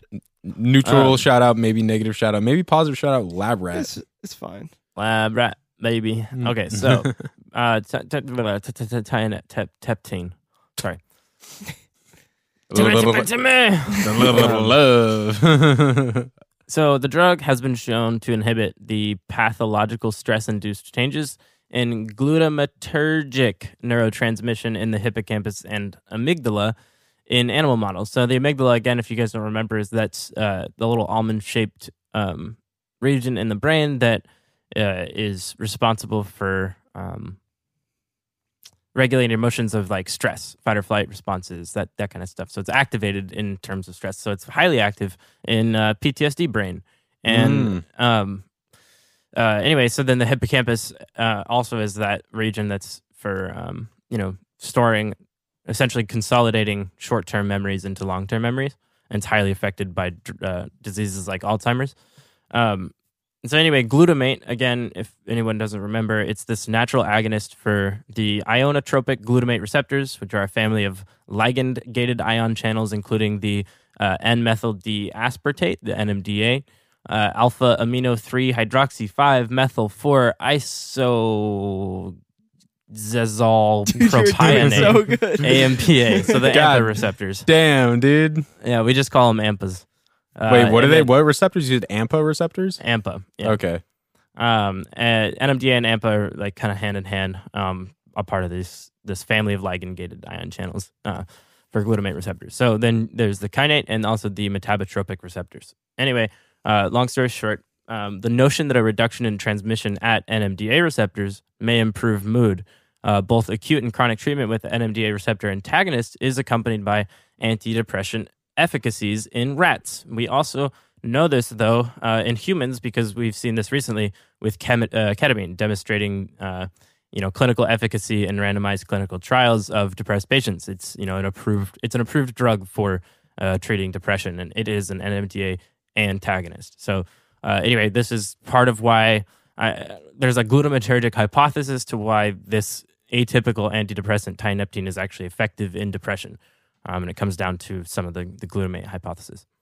Um, However, now what makes it potentially a nootropic is that it has some neuroplastic properties to it, meaning it has the ability to um, change the brain, so uh, building new synapses and stuff, right? This has nothing to do with microplastics No. in the environment. Even though neur- it is very at a mic- microscopic level. Really? Um, well, yeah, of course. Neur- neurons, they're tiny, microscopic. oh no, I thought you meant the neuroplasticity has something to do with. Plastics? Oh yeah, at a microscopic level. I was No, like, what no, the no, fuck? no. Sorry. No, I was just saying Everything this I know a- is a lie. This is micro still. Yeah, well, I mean, Yeah. all the microplastics are kind of affecting you know the planet. Like it's it's all the new. It's helping with new tropics, like new new tropic storms. Yeah. That's pretty funny. Shout- okay. Positive shouts So, out those worms. Plastic meaning uh, changeable, mendable, uh, you know, alterable, whatever. Oh, sorry, Anyway. I know what worms you're talking about. My bad. Sorry, thieves, Micah. Grubs. Nah, Uh, the- they found a worm that eat eats and digests plastic yeah. Oh, to get cool. rid of microplastics in our environment. Oh, Nice. I thought you were talking about the worms in the X Files. Can we put them in our brain? I thought yeah, I Um, thought you were talking about the worms that they found well- in the ice. Speaking of the brain, uh, recent evidence has shown that depression is associated with hippocampal volume loss, so actual like degeneration of the hippocampus itself, and uh, that the disorder may have a de- neurodegenerative component. Um, so this is kind of what we were mentioning that like depression ser- seemingly does have. Uh, if you are depressed, your your cognition is likely impaired. Um, and maybe if you are cognitively impaired, you end up with depression, which is actually the case, like big time, with people who have Alzheimer's disease or Parkinson's disease, is that they do experience, um, you know, a huge reduction in the quality of life, and that comes a lot from just the fact that they are, uh, you know, not remembering a lot of stuff, and they're also not able to focus and have a lot of, you know, stuff. Yeah, that's part of why ADHD goes hand in hand with depression. There's, you know, comorbi- comorbidities between the two.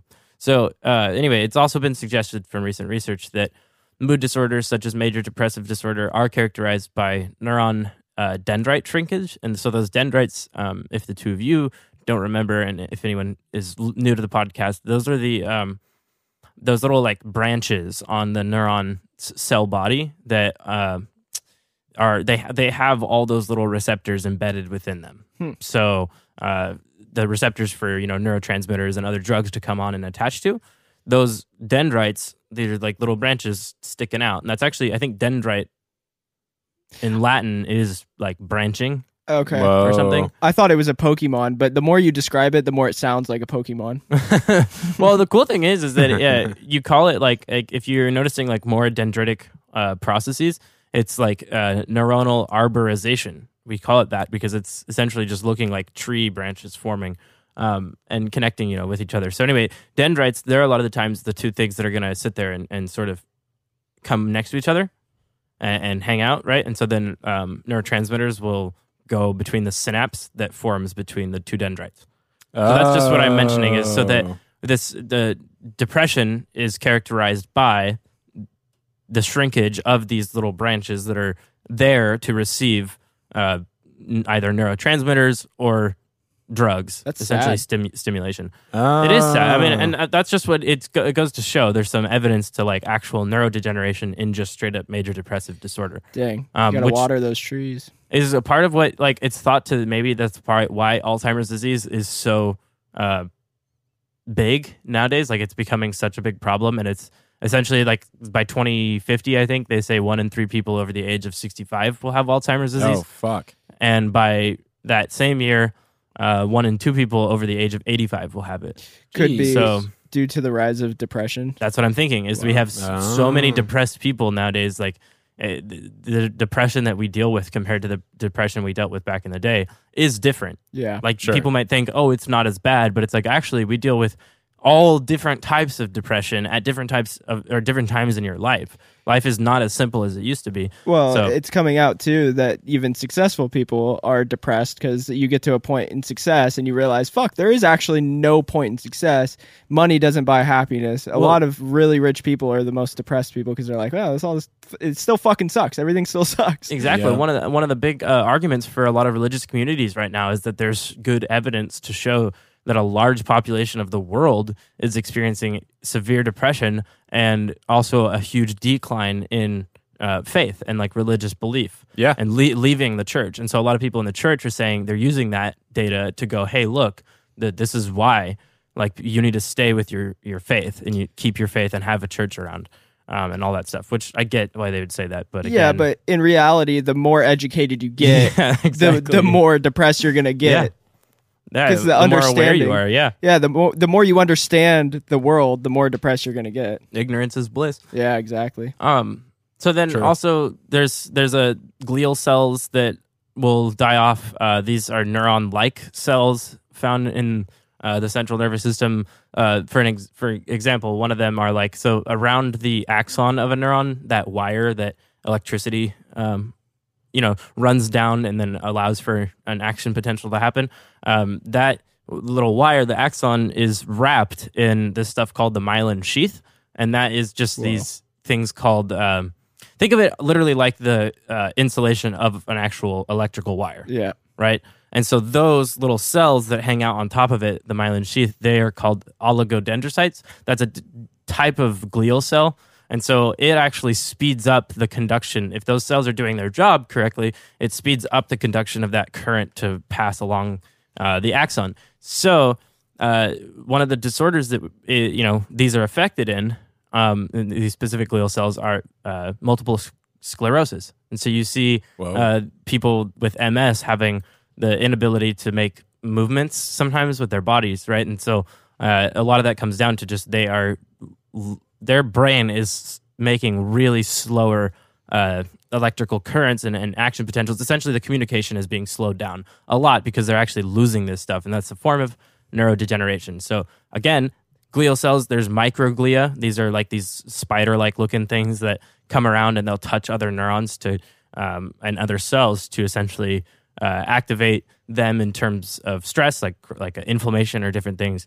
Um, and they're activated in a, as an immune response. Um, so yeah, they're really they are creepy, uh, but they're also really cool, and they walk around all funny in the brain. Um, Creepy crawlers. Anyway, so these things, yeah, totally, they are creepy crawlers. They're playing creepy crawlers in your brain, dude. yes, Yeah, literally. and so I think I can't remember exactly, but I'm pretty sure there's ac- there's like a two to one uh, ratio of glial cells in the brain to neurons. So there's like Whoa. well, the human brain has like 80 billion neurons, so there's about double that of glial cells, and they do seem like neurons, but they're actually not brain cells. They're just well, they're you know they're brain cells, but they're not neurons.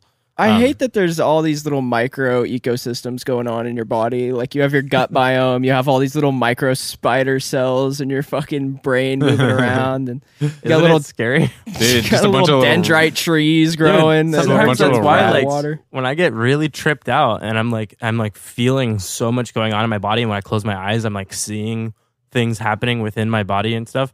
It's that can be almost like like straight up fear inducing or like phobia inducing because it's kind of just this like It's like, what if one system stops? yeah, well, exactly. That's what happens to people. Like with if you have a genetic disorder of some kind, like Down syndrome is literally just one little switch, Yeah. and suddenly you're you're you have an inability to live A like a normal person. microscopic switch. Yep. Yeah. Dude, it's got to be terrifying to take acid and, and be smart as fuck and like know about all that type of shit. Because then you just are It like, is. like, oh, uh, this this is hitting this receptor in my brain, and this is doing this and this and this, and then like fucking, you're just like, whoa, dude, like my brain All of a would go into having a fucking stroke. Yeah, dude, just glial. Holy shit, dude.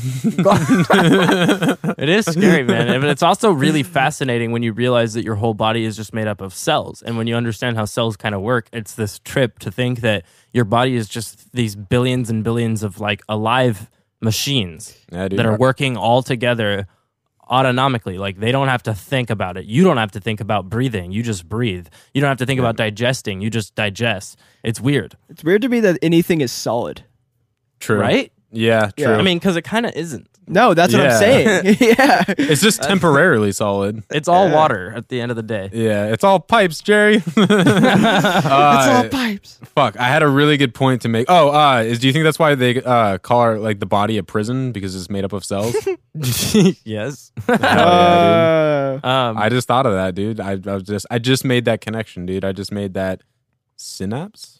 Well, ooh, Ooh, did- was that the correct use yeah, of that? yes, yes. Hey, positive shout out, that was the, that was the proper syntax.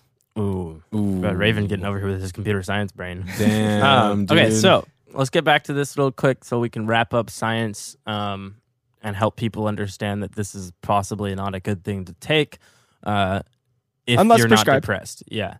So studies of the role of intracellular signal transduction and regulation of gene expression in impaired neuroplasticity in depression has led to a neurotrophic hypothesis of depression, uh, with brain derived neurotrophic factor BDNF as an important mediator of neuronal plasticity and as a potential target for antidepressant drug development. Um, if you guys remember, BDNF and the whole neurotrophic hypothesis of depression is part of what uh, a lot of people are claiming why ketamine is so effective um, in treating depression is that uh, BDNF essentially is this uh, transcription factor that has the ability to regulate a ton of growth factors, like nerve growth factors, to create new neurons. Uh, so essentially, like it drives neurogenesis, uh, the creation of new neurons, not new synapses, synaptogenesis, but just new neurons. Um, so anyway, the the fact that when when it's saying this whole intracellular signal transduction regulation of gene expression is impaired in neuroplasticity in depression, it's meaning that BDNF is not being turned on uh, when it's supposed to be. Uh, and when it's turned on, that being that it's a transcription factor, it has the ability to tell other genes to start making these proteins uh, that are involved in growing new neurons. So, uh, go ahead. I was just gonna say, so it's like brain def definition not found. Yep, I like that. I, I was thinking about coding somewhere. more. That's what happens when you hit the escape button five times. definition not found. I hate when you hit the fucking shift button like five times and it gets all pissed at you. yeah, oh wait, dude. ma- uh, you wouldn't know. Um, so wait, what? Oh, is that a PC thing? it's a Windows thing, yeah. So sorry, Oh, oh, you think you're better than me, dude? I, I know I am. I, I use Windows. Oh, really? What do you use Windows for? Jumping out and killing yourself? Because that's what you should do. oh, fucking snap back at him, dude. Windows 11, 11th floor. oh, nice. Just keeps going up. um, all right, so just so that people don't get too distracted, um, because this is an important thing, this whole hypothesis of depression and how B- uh, BDNF can be an important mediator of the neuronal plasticity um, and being, you know, a target for different antidepressant drugs. Um, so stress has been shown to decrease BDNF expression in the hippocampus, which may contribute to neuronal plasticity, or excuse me, uh, neuronal atrophy. So the actual like um, destruction of neurons, um, and sometimes neural cell loss in key limbic regions in the brain seen in patients with depression. Again, the limbic region has a lot to do with uh, emotional processing. Um, so, uh, data suggests that tianeptine may promote neuroplasticity by increasing expression of genes of neuroplastic factors that are decreased in animal models of stress. So, uh, for example, this BDNF. Uh, these include the genes for BDNF and nerve growth factor in the hippocampus and amygdala, like I just said. Um, so anyway, t- has been shown to have beneficial effects on cognitive cognitive function and memory function in animal models. Uh, the clinical benefit of tianeptine may relate to its effects on neurogenesis and dendrite remodeling, as its ability to normalize the neuroplasticity mechanism, uh, long term and prime burst potentiation, can be responsible for memory formation. Um, so it could water those uh, dead trees yep, by remodeling the den- the dead dendrite. Except for you, when you water a dead tree, a dead tree usually doesn't come back, but these Okay, these might. the- Well, some can. I mean, think about how Tree that much a, dropped a its tree, leaves. when they drop their leaves, they look dead. Yeah. yeah, but I mean, like when it actually You dies. knew what I was when trying it's to dead, say. dead. Yeah. no, Yeah, it's well, hard. I was just clarifying, dude. Um, but so does this make sense at all? Where I'm kind of going with why uh, it, it could be considered sort of nootropic. Yeah, definitely. Yeah, absolutely. Okay, definitely, great. definitely. Yeah, and so it's long interesting term- because it's something we speculated in the beginning, and now you're kind of proving it. Yeah, exactly. Um, and so then long term potentiation is one of the references to um, when neuro- synapses have been you know active or, or when neurotransmitters are activating uh, different receptors for a certain period of time, um, they actually lead to the creation of new synapses. So almost like learning or whatever, right? So that's what this long term potentiation is. Um, anyway, this is responsible for memory formation. It's one of the things responsible for that. Um, and so back to the glutamatergic hypothesis, uh, glutamatergic processes are intimately involved in the induction of long term potentiation and in memory formation. And uh, several studies indicate that tianeptine exerts its protective effects against stress elicited cognitive disruption, at least partly via the modulation of glutamatergic uh, transmission. For example, by alteration of the uh, phosphorylation site of postsynaptic populations of AMPA and NMDA receptors, and by alterations in the reuptake of glutamate by glial transporters. Essentially, what this means is that uh, when things are phosphorylated, uh, they are activated a lot of the times for in, in gene expression. Um, and so when this these AMPA and NMDA receptors are being activated, uh, there's alterations in the reuptake of glutamate by those glial transporters that I was mentioning kind of previously when talking about glial cells. Um, so this is just uh, essentially some evidence showing why it could have protective effects against stress elicited cognitive disruption um, due to glutamatergic transmission. Yeah, it's very makes sense. interesting. Yeah, I I think a lot of this is starting to make sense, and the fact that it, it kind of was what am I trying to say? It's trying to it basically adds some backup to basically it being possibly a nootropic, which is just so interesting because two people literally went to federal prison for it. Well, I mean, a lot of people went to prison for it, but like yeah, for but two people specifically went to prison for selling it as a nootropic, essentially, which is fucking crazy. right. Well, and the thing is, is like I think a lot of this is just coming into play of why it is essentially uh, still just an antidepressant when used at the right dose. Yeah. Yeah. Um, and yeah, I think it kind of seems to me that a lot of it, its actions are very similar to ketamine. Um, when talking about its depression component, and that's the other thing is with ketamine, we also see a pro-cognitive benefit, um, kind of a, a nootropic effect there. Yeah. So Oh, yeah. Sell ketamine as a nootropic. I take five HTP and ketamine every day. My Oh, I know a is lot of people that fucked. do that. really? what do you, I mean, yes. I take omega. I take omega three and fucking. I take ome- omega K, dude. Hell yeah, I want some. Anyway, sorry, I mean, Just kidding. No, no, you're, no, you're good. Uh, we have to have some, uh, some funnies in the depression Some talk. jokey jokes. Yeah.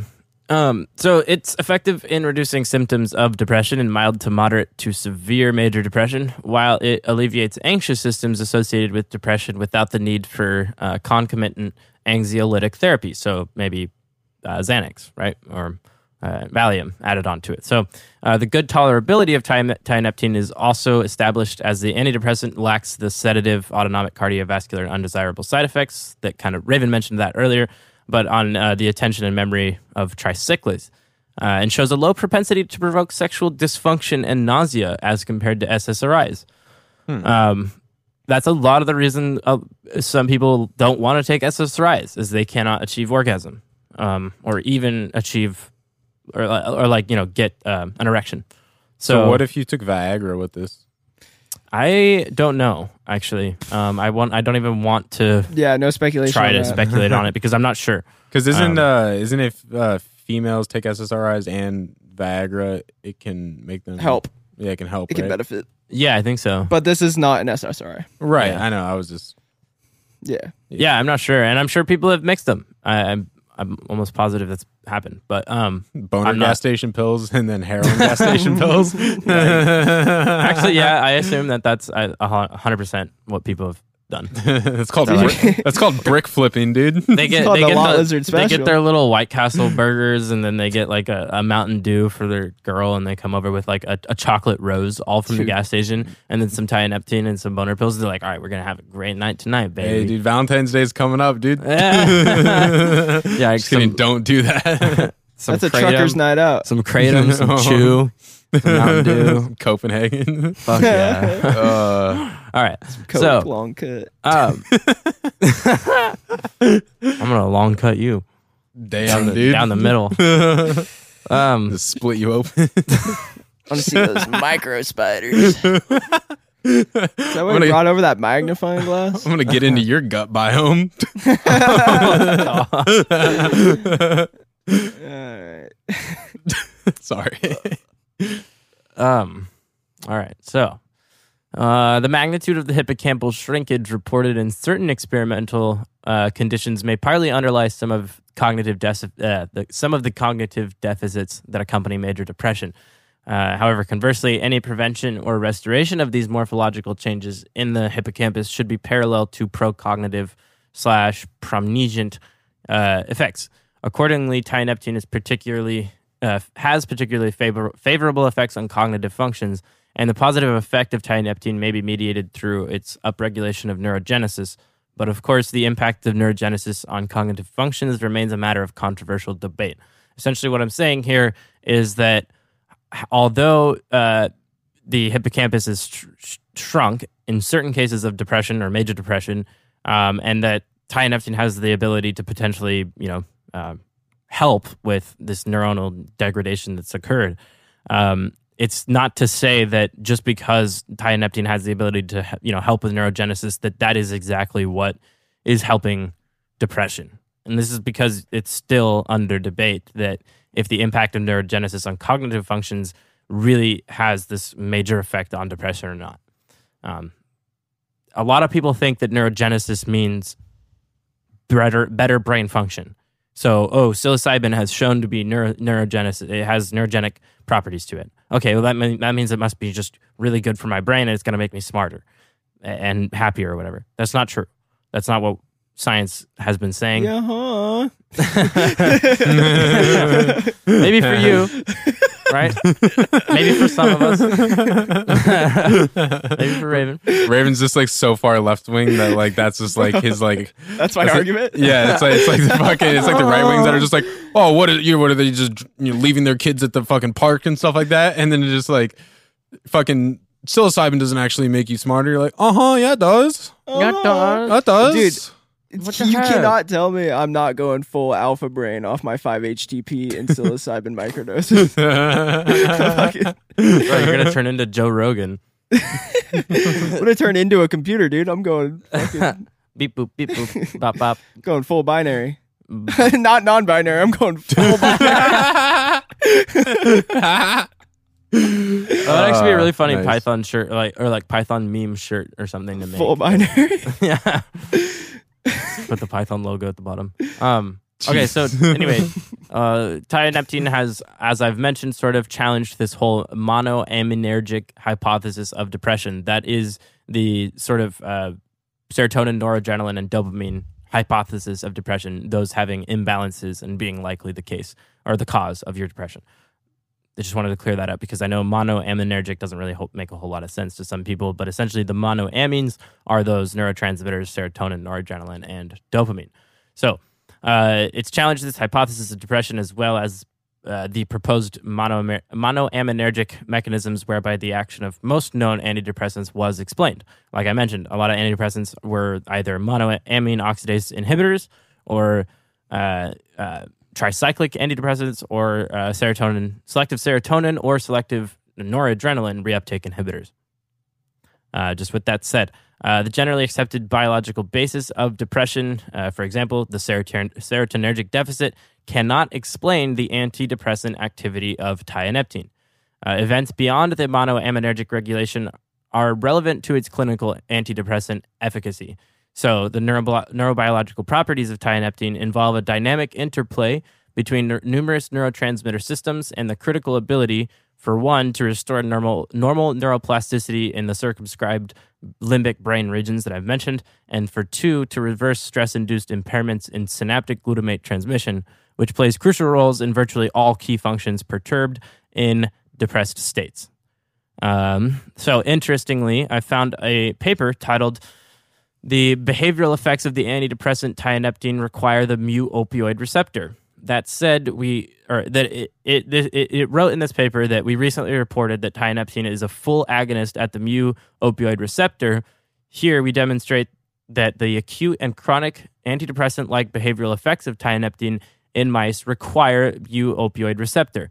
Interestingly, while tianeptine also produces many opiate like behavioral effects such as analgesia and reward, it does not lead to tolerance or withdrawal. Interesting. I know, right? That, and this was like a 2017 peer Yeah. reviewed paper. And this drug's been out since the 60s? Yeah. Yeah. And it's known to have Yeah. uh, the, the uh, um, withdrawal effects before 2017. Uh, far before. I know, The recreational use was documented in the 80s. So again, this is Yeah. why do not just when you find a paper on the internet and maybe it's not blocked by a paywall and you got to read the whole thing, you had the full article available to you. Do not just read the abstract and stuff and go, "Oh, now this is proof. Right. This is evidence." This When- is just when you see so many people having those symptoms and then you read something that completely yeah. just lies, I guess. Yeah, Like no, it is. what? It is a lie. And the thing is, is, is why is it? Is it maybe because it was paid for by a pharmaceutical company that's trying to sell it and keep it on the, you know, like it's just it's it sucks that there's articles like this that I was able to find very easily when looking up uh, the mu opioid receptor activity of this drug. Which, being a full agonist at the mu opioid receptor and not having withdrawal effects, opiate like withdrawal effects, that just seems really weird. It's like that doesn't make that doesn't make any sense because that's Yeah. essentially what happens is those neurons get so from opioids. you know desensitized to opioids or from opi- opioids yeah stimulating them all the time that they essentially when the opioid is gone uh, end up there's this cascade of effects that are physical withdrawal effects that are just terrible so anyway um, when prescribed tianeptine is typically given at dosages of 12 and a half to 50 milligrams per day and in clinical trials utilizing that therapeutic dose range, tianeptine gave little signal of abuse potential and was generally well tolerated and efficacious for treatment resistant depression. So I think that the paper that this, you know, this paper saying that it had none of these effects was likely just looking at the uh, therapeutic dosages between tw- 12 and a half to 50 milligrams a day and going, all right, look, if you do this every day, uh, you don't actually experience opioid uh, tolerance or withdrawal. And maybe that is the case. However, it's very misleading because people are going to read that paper and they're just going to think that no matter what, this drug doesn't create. It somehow has opioid receptor activity and it somehow doesn't have opioid withdrawal, withdrawal. And that's terrible because for nootropic websites, that's a great thing for them to, to, to put on their website and say, hey, look, this is a drug that you know might make you feel really good and then also has no withdrawal associated with it. So I people feel are going to keep buying it. I feel like we're in sugar all over again. yeah, exactly. Well, you said that's terrible, dude. That sounds fucking awesome. Ah, yeah. Wait, so you're telling me this has no withdrawals and it's perfect for depression? Great. I don't want to This is like the limitless drug, dude. um, so online, as Ryan and Raven have both mentioned, ti- tineptine is typically sold as either sodium or sulfate salt, and vendors often claim that the sulfate salt is slower acting, longer lasting, and produces less intense effects. Um, I think that that is probably because it is uh, just heavier, right? So that people have to take more of it. So if they're taking the same exact dose of the uh, the sodium is the sulfate, then they're likely experiencing different effects. Um, But you can, you know, just take more of the other stuff. Right. Um, so typically, online products contain tineptine in a propri- proprietary proprietary gosh blend with other substances, making those dose determinations uh, impractical. So that's the scary thing too that these nootropic websites have probably been doing is selling this shit with other stuff added to it, and then at the end of the day, it's just you don't know exactly how much you're doing. Um, Like and fentanyl. that yeah, possibly. I don't think fentanyl is being sold on the ClearNet like .com websites at all. I don't know.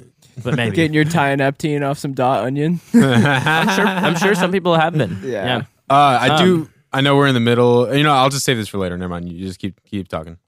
Cool. So case reports uh, illustrate instances of problematic forms of consumption, as we mentioned a little bit earlier, such as the IV injection route and dose escalation exceeding 100 times the therapeutic recommendation. And you kind of mentioned that earlier with the amount of pills that that one guy was taking from the uh, gas station. Right. So, uh, the LD50 of tianeptine has not yet officially been established, so the lethal dose index of 50% of the time.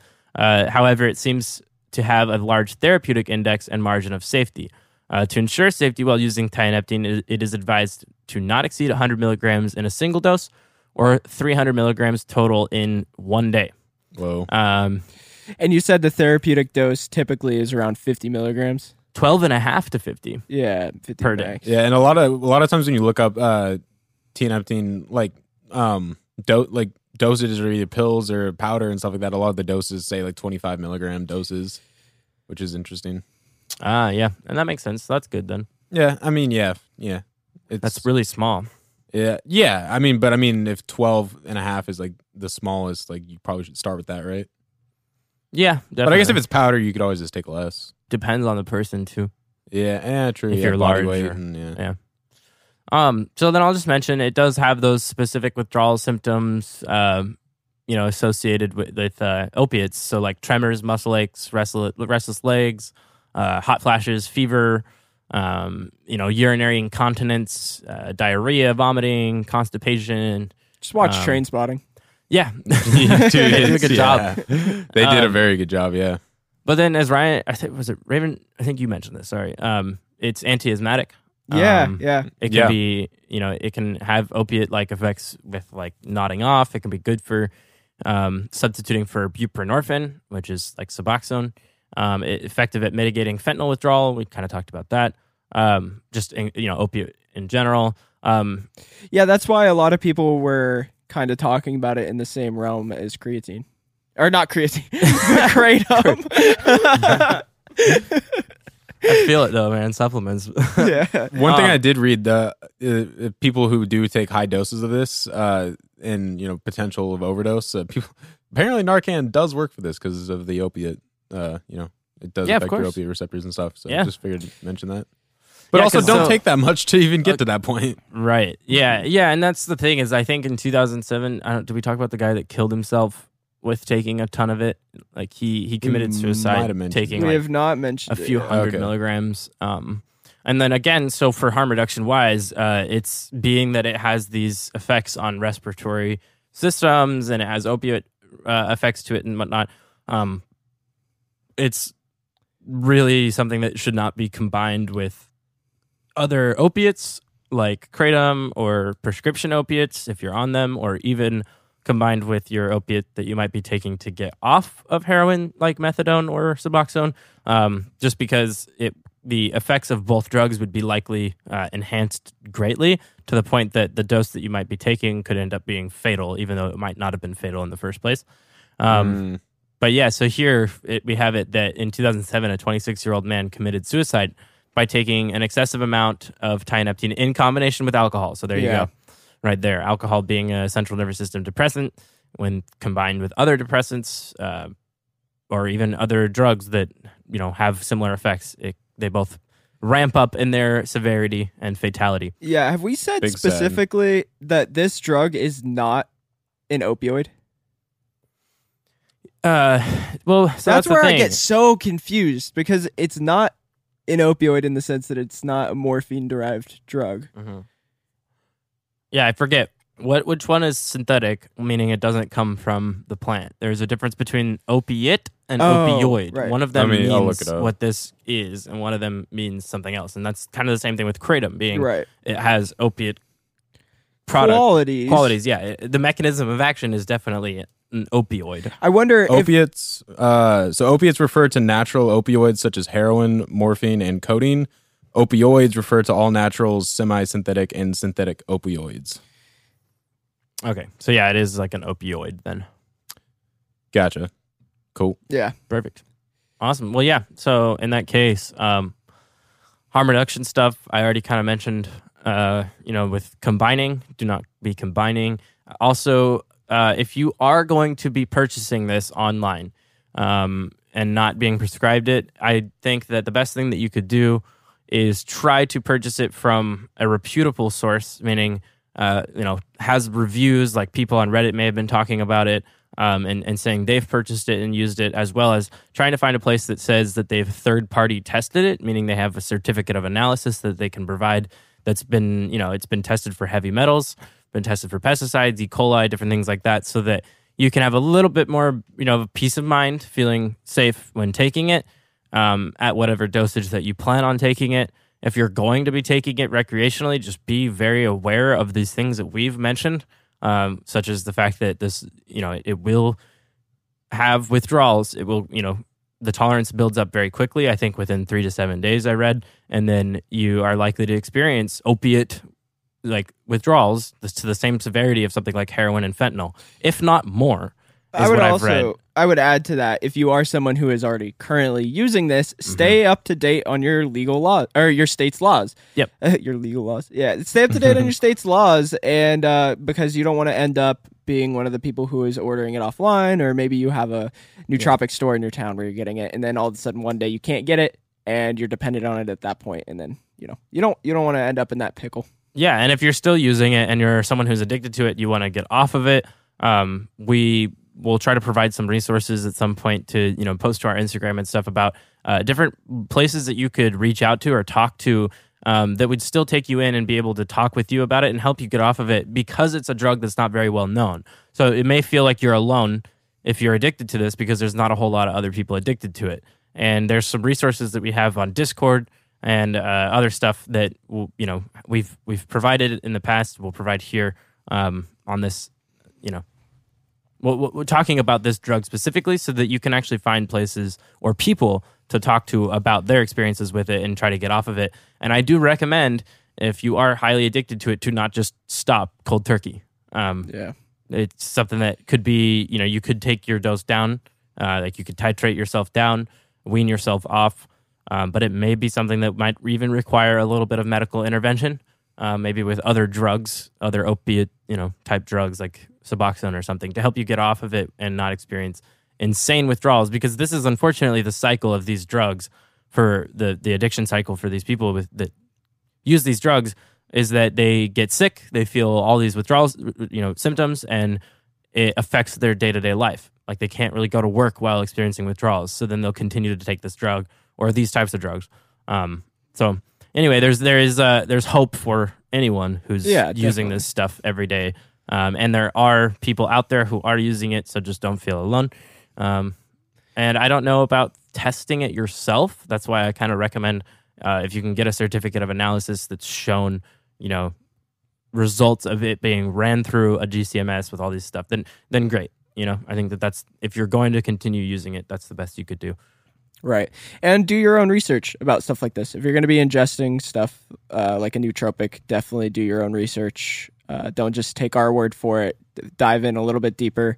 Learn what you're getting yourself into when it comes to taking stuff like this. Because, you know, some nootropics can be very beneficial for a lot of people. And Yeah. some can be really detrimental if you don't take them right or you're just it, like that paper you just referenced that said there's no uh, side effects Yep. or withdrawal symptoms. Like, do, do, double check all your research all the time, no matter what. Yeah, Yeah. because shit changes. And um, last thing too, I guess, is that uh, I know we mentioned it that Narcan works, but again, uh, if you're having it around and you're using it recreationally, Narcan would be a very good thing Yeah. to have, almost necessary. Absolutely, I would agree with that. So yeah, and if you need Yeah. to find Narcan, we are also going to be providing some resources for finding Narcan in your area uh, on our Instagram um, and TikTok as well.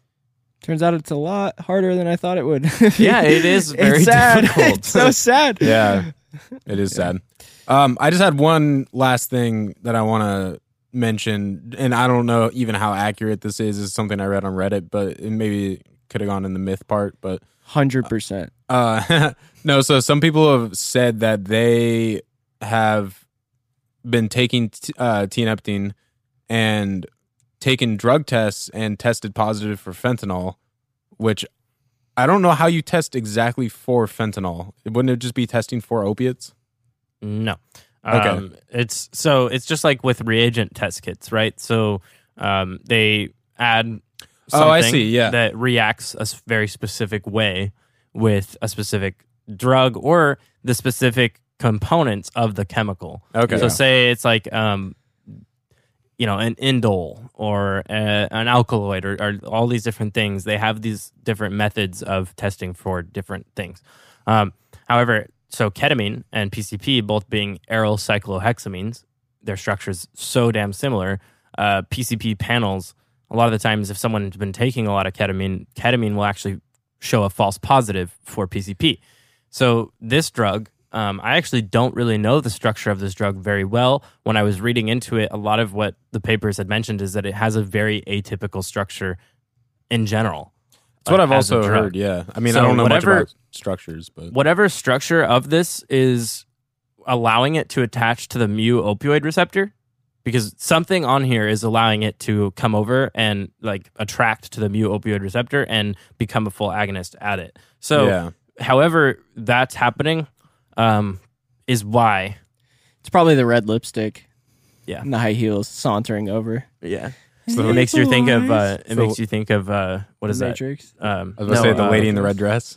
No, um, there's a biological reason to why men like seeing red, and it's because it uh, shows you that a woman is ovulating. oh, whoa. It makes the brain think Yeah. ovulation. Um, so it makes Interesting. you think that you should go and say, "Hey, girl." Hey boys. um, I don't know. it just came out of me. Uh, Raven. no. So what scares me about that fentanyl thing is I th- I feel like they've gotten pretty accurate testing for fentanyl at this point. Sure. So uh. So what worries me is something we talked about with the synthetic cannabino- cannabinoid episodes. the synthetic cannabis. Cannabinoids. We the can of boys, dude. We this instead. Dude, it's like the gorillas. Synthetic It's, Cannabis. it's like the gorillas, dude. At the synthetic can of boys, dude. Yeah. So Pearl Uh, Jam. so what we found in that episode is a lot of the time these really bootleg kind of companies selling this stuff they'll just add random shit at any amount any qu- uh, quantities and if it's going to boost their sales then they're going to add that because it's not regulated it's not getting FDA approved it's not getting tested by anyone yeah, so true. I could imagine that since it has opiate like opioid qual- qualities to it there could be a company just be like oh sprinkle a little fentanyl in there Oh yeah, or even that O desmethyltramadol one, ODSMT, Oh. um, which is uh, found in kratom a lot of the times. whoa. Yeah, because we we found that there was fentanyl found in kratom. Yep. Mm-hmm. Yeah. crazy As well. So yeah, this is uh, again why it's just be really careful when ordering drugs off the internet that you Yeah. just you don't know where they're coming from. And I get it. It's uh, we live in a day where self medication a lot of the times is more effective than getting medication from your physician or your psychiatrist. Because it can take a lot of time and uh, like a lot of Yeah. research, and sometimes feel really in uh, impersonal. And a lot of Oh, times you know yourself mostly. better, and you could run through a lot more tests. And if you're that kind of person, you know it might feel more beneficial to do it that way if you can. Yeah. But I don't know. Yeah, but again, I don't. dangerous. I hate that you know there's uh, effective antidepressants out there that are also highly addictive. Yeah. You know, it's again why I don't think ketamine should be the you know considered this like holy grail of a new antidepressant that's just going to save all because really it's still a highly uh, addictive drug and a highly toxic drug to the body. Um, that is, uh, there's a lot of people that have just jumped on the train of oh my god, ketamine's an antidepressant now, and they don't know the uh, severity of it, and that's because their physicians who are giving it to them are not explaining it. And it's Yeah. probably, I mean, that's how it goes with a lot of these drugs. We've seen it with opiates. Uh, you know, for the longest time, your physician was saying it was good for you. Yeah, I want to specify too. Just because you go to a doctor doesn't mean the doctor's going to give you something any better. no, no, not at all. Yeah. Yeah, because Anyway. I even tried to explain the ketamine thing to a friend of a friend, and he was like, he was trying to like. So I was basically, I was like, yeah, I was like, you do know like ketamine is like you know not great for the body. Like I have a you know I know people that have had like bladder issues and stuff from it and stuff, and he's just like, yeah, but that's only if you take like high doses all the time. And I was just like, Yeah. no, that's We- we talked about accurate. this. Yeah, no, Yeah. I agree. It sucks. Uh, yeah, there's a lot of weird. It's a weird, wacky world. You know, do your own research Yeah. all the time. Do your own research with everything. Yeah, Yep. start here. Yeah, and Yeah, yeah. that that is Tia Neptune, guys. So All right. Oh, and also, Tia uh, Neptune. Uh, test your test your tianeptine for fentanyl. Yeah, By no, fent actually, strips. Yes, absolutely. I So- guess yeah. I didn't. I mentioned there. I didn't know if there was a reagent test kit, but that's probably the one thing that you should do is uh, dissolve all of it in liquid and use those strips, the fentanyl test strips. yeah. If Yeah. there's fentanyl being found in it, then that's probably it smart. may cause a false positive if urine is causing false positive, but that is not to say that. Just don't pee in your Tia Neptune. Yeah, Anyway, or do. or do could be fun. So eat amanitas. So first. on that on that uh, harm reduction note, if you want to learn a lot more about harm reduction, go check out our interview on our Patreon. It it it came out on Monday. Go check it out. It is over there. It's three dollars a month, or actually no, for this month, our interview is free. Yeah, this particular interview, this whole video is free to the public. Yeah, so we interviewed a harm reduction advocate and specialist, Gavriel Lowell, and he had a ton of insight, a ton of knowledge for us. We learned a lot from him on our Patreon over there. And yeah, for this month, go check it out for free. We don't want to put it behind a paywall because there's so much good information that anybody can learn from if they are interested in any kind of harm reduction. And uh, yeah, there's different different kind of websites and discords and all kinds of stuff. And he's working on a lot of cool stuff too himself to bring to the public, helping out a lot of people go check that out. It was really freaking cool. That is uh, patreon.com forward slash DOOC or just drink it out of cups on Patreon. And if you like that interview, you might like more stuff on the Patreon. Feel free to subscribe while you're over there. Yeah, so and again, that's just some of those uh, Discord um, communities that I kind of mentioned earlier for harm reduction stuff. Um, that if you listen to this when it came out a couple of days ago, you may have found those in the episode. But if you haven't, we will try to provide them also to Instagram and stuff. Yeah, um, we'll make sure to post those on the Instagram so that we're not saying anything false. We'll have the direct websites over there. Yeah, maybe we can tag them in on our like Instagram highlights or something like that. Maybe we can just make a folder for all that. Yeah. Yeah, it's a good Cool. idea. I'll have it as a harm reduction uh, highlights. drinking Yeah. out of cups underscore podcast on Instagram. Yeah, go check out all of that out. And we have a link tree over there with a ton of links to all of our stuff. And yeah, so that was Tia Neptune. It's a fun episode, boys. Yep, well, that was A lot great. of, lot of info Yeah, dude. See you guys next week. where we're talking about. I don't know, but also R.I.P. David Crosby. Again, Yep. All right. Oh, go listen to uh, "If I Can Only Remember My Name," one of the best albums ever made. David Crosby, dude. It's got a lot of the Grateful Dead as a backing band for it, and a lot some of Jefferson Airplane and some other people. So Also, RIP to my job because I'm over it. Later. peace. yeah, listen to this track. All right, bye. we should plug one of his tracks. David Crosby, we Yeah. can't keep. we can't do that. Oh fuck yeah! Fuck. Damn it. So never mind. We're not going to do that. Bye. There's nothing like listening to Drinking Out of Cups podcast. Nothing like it.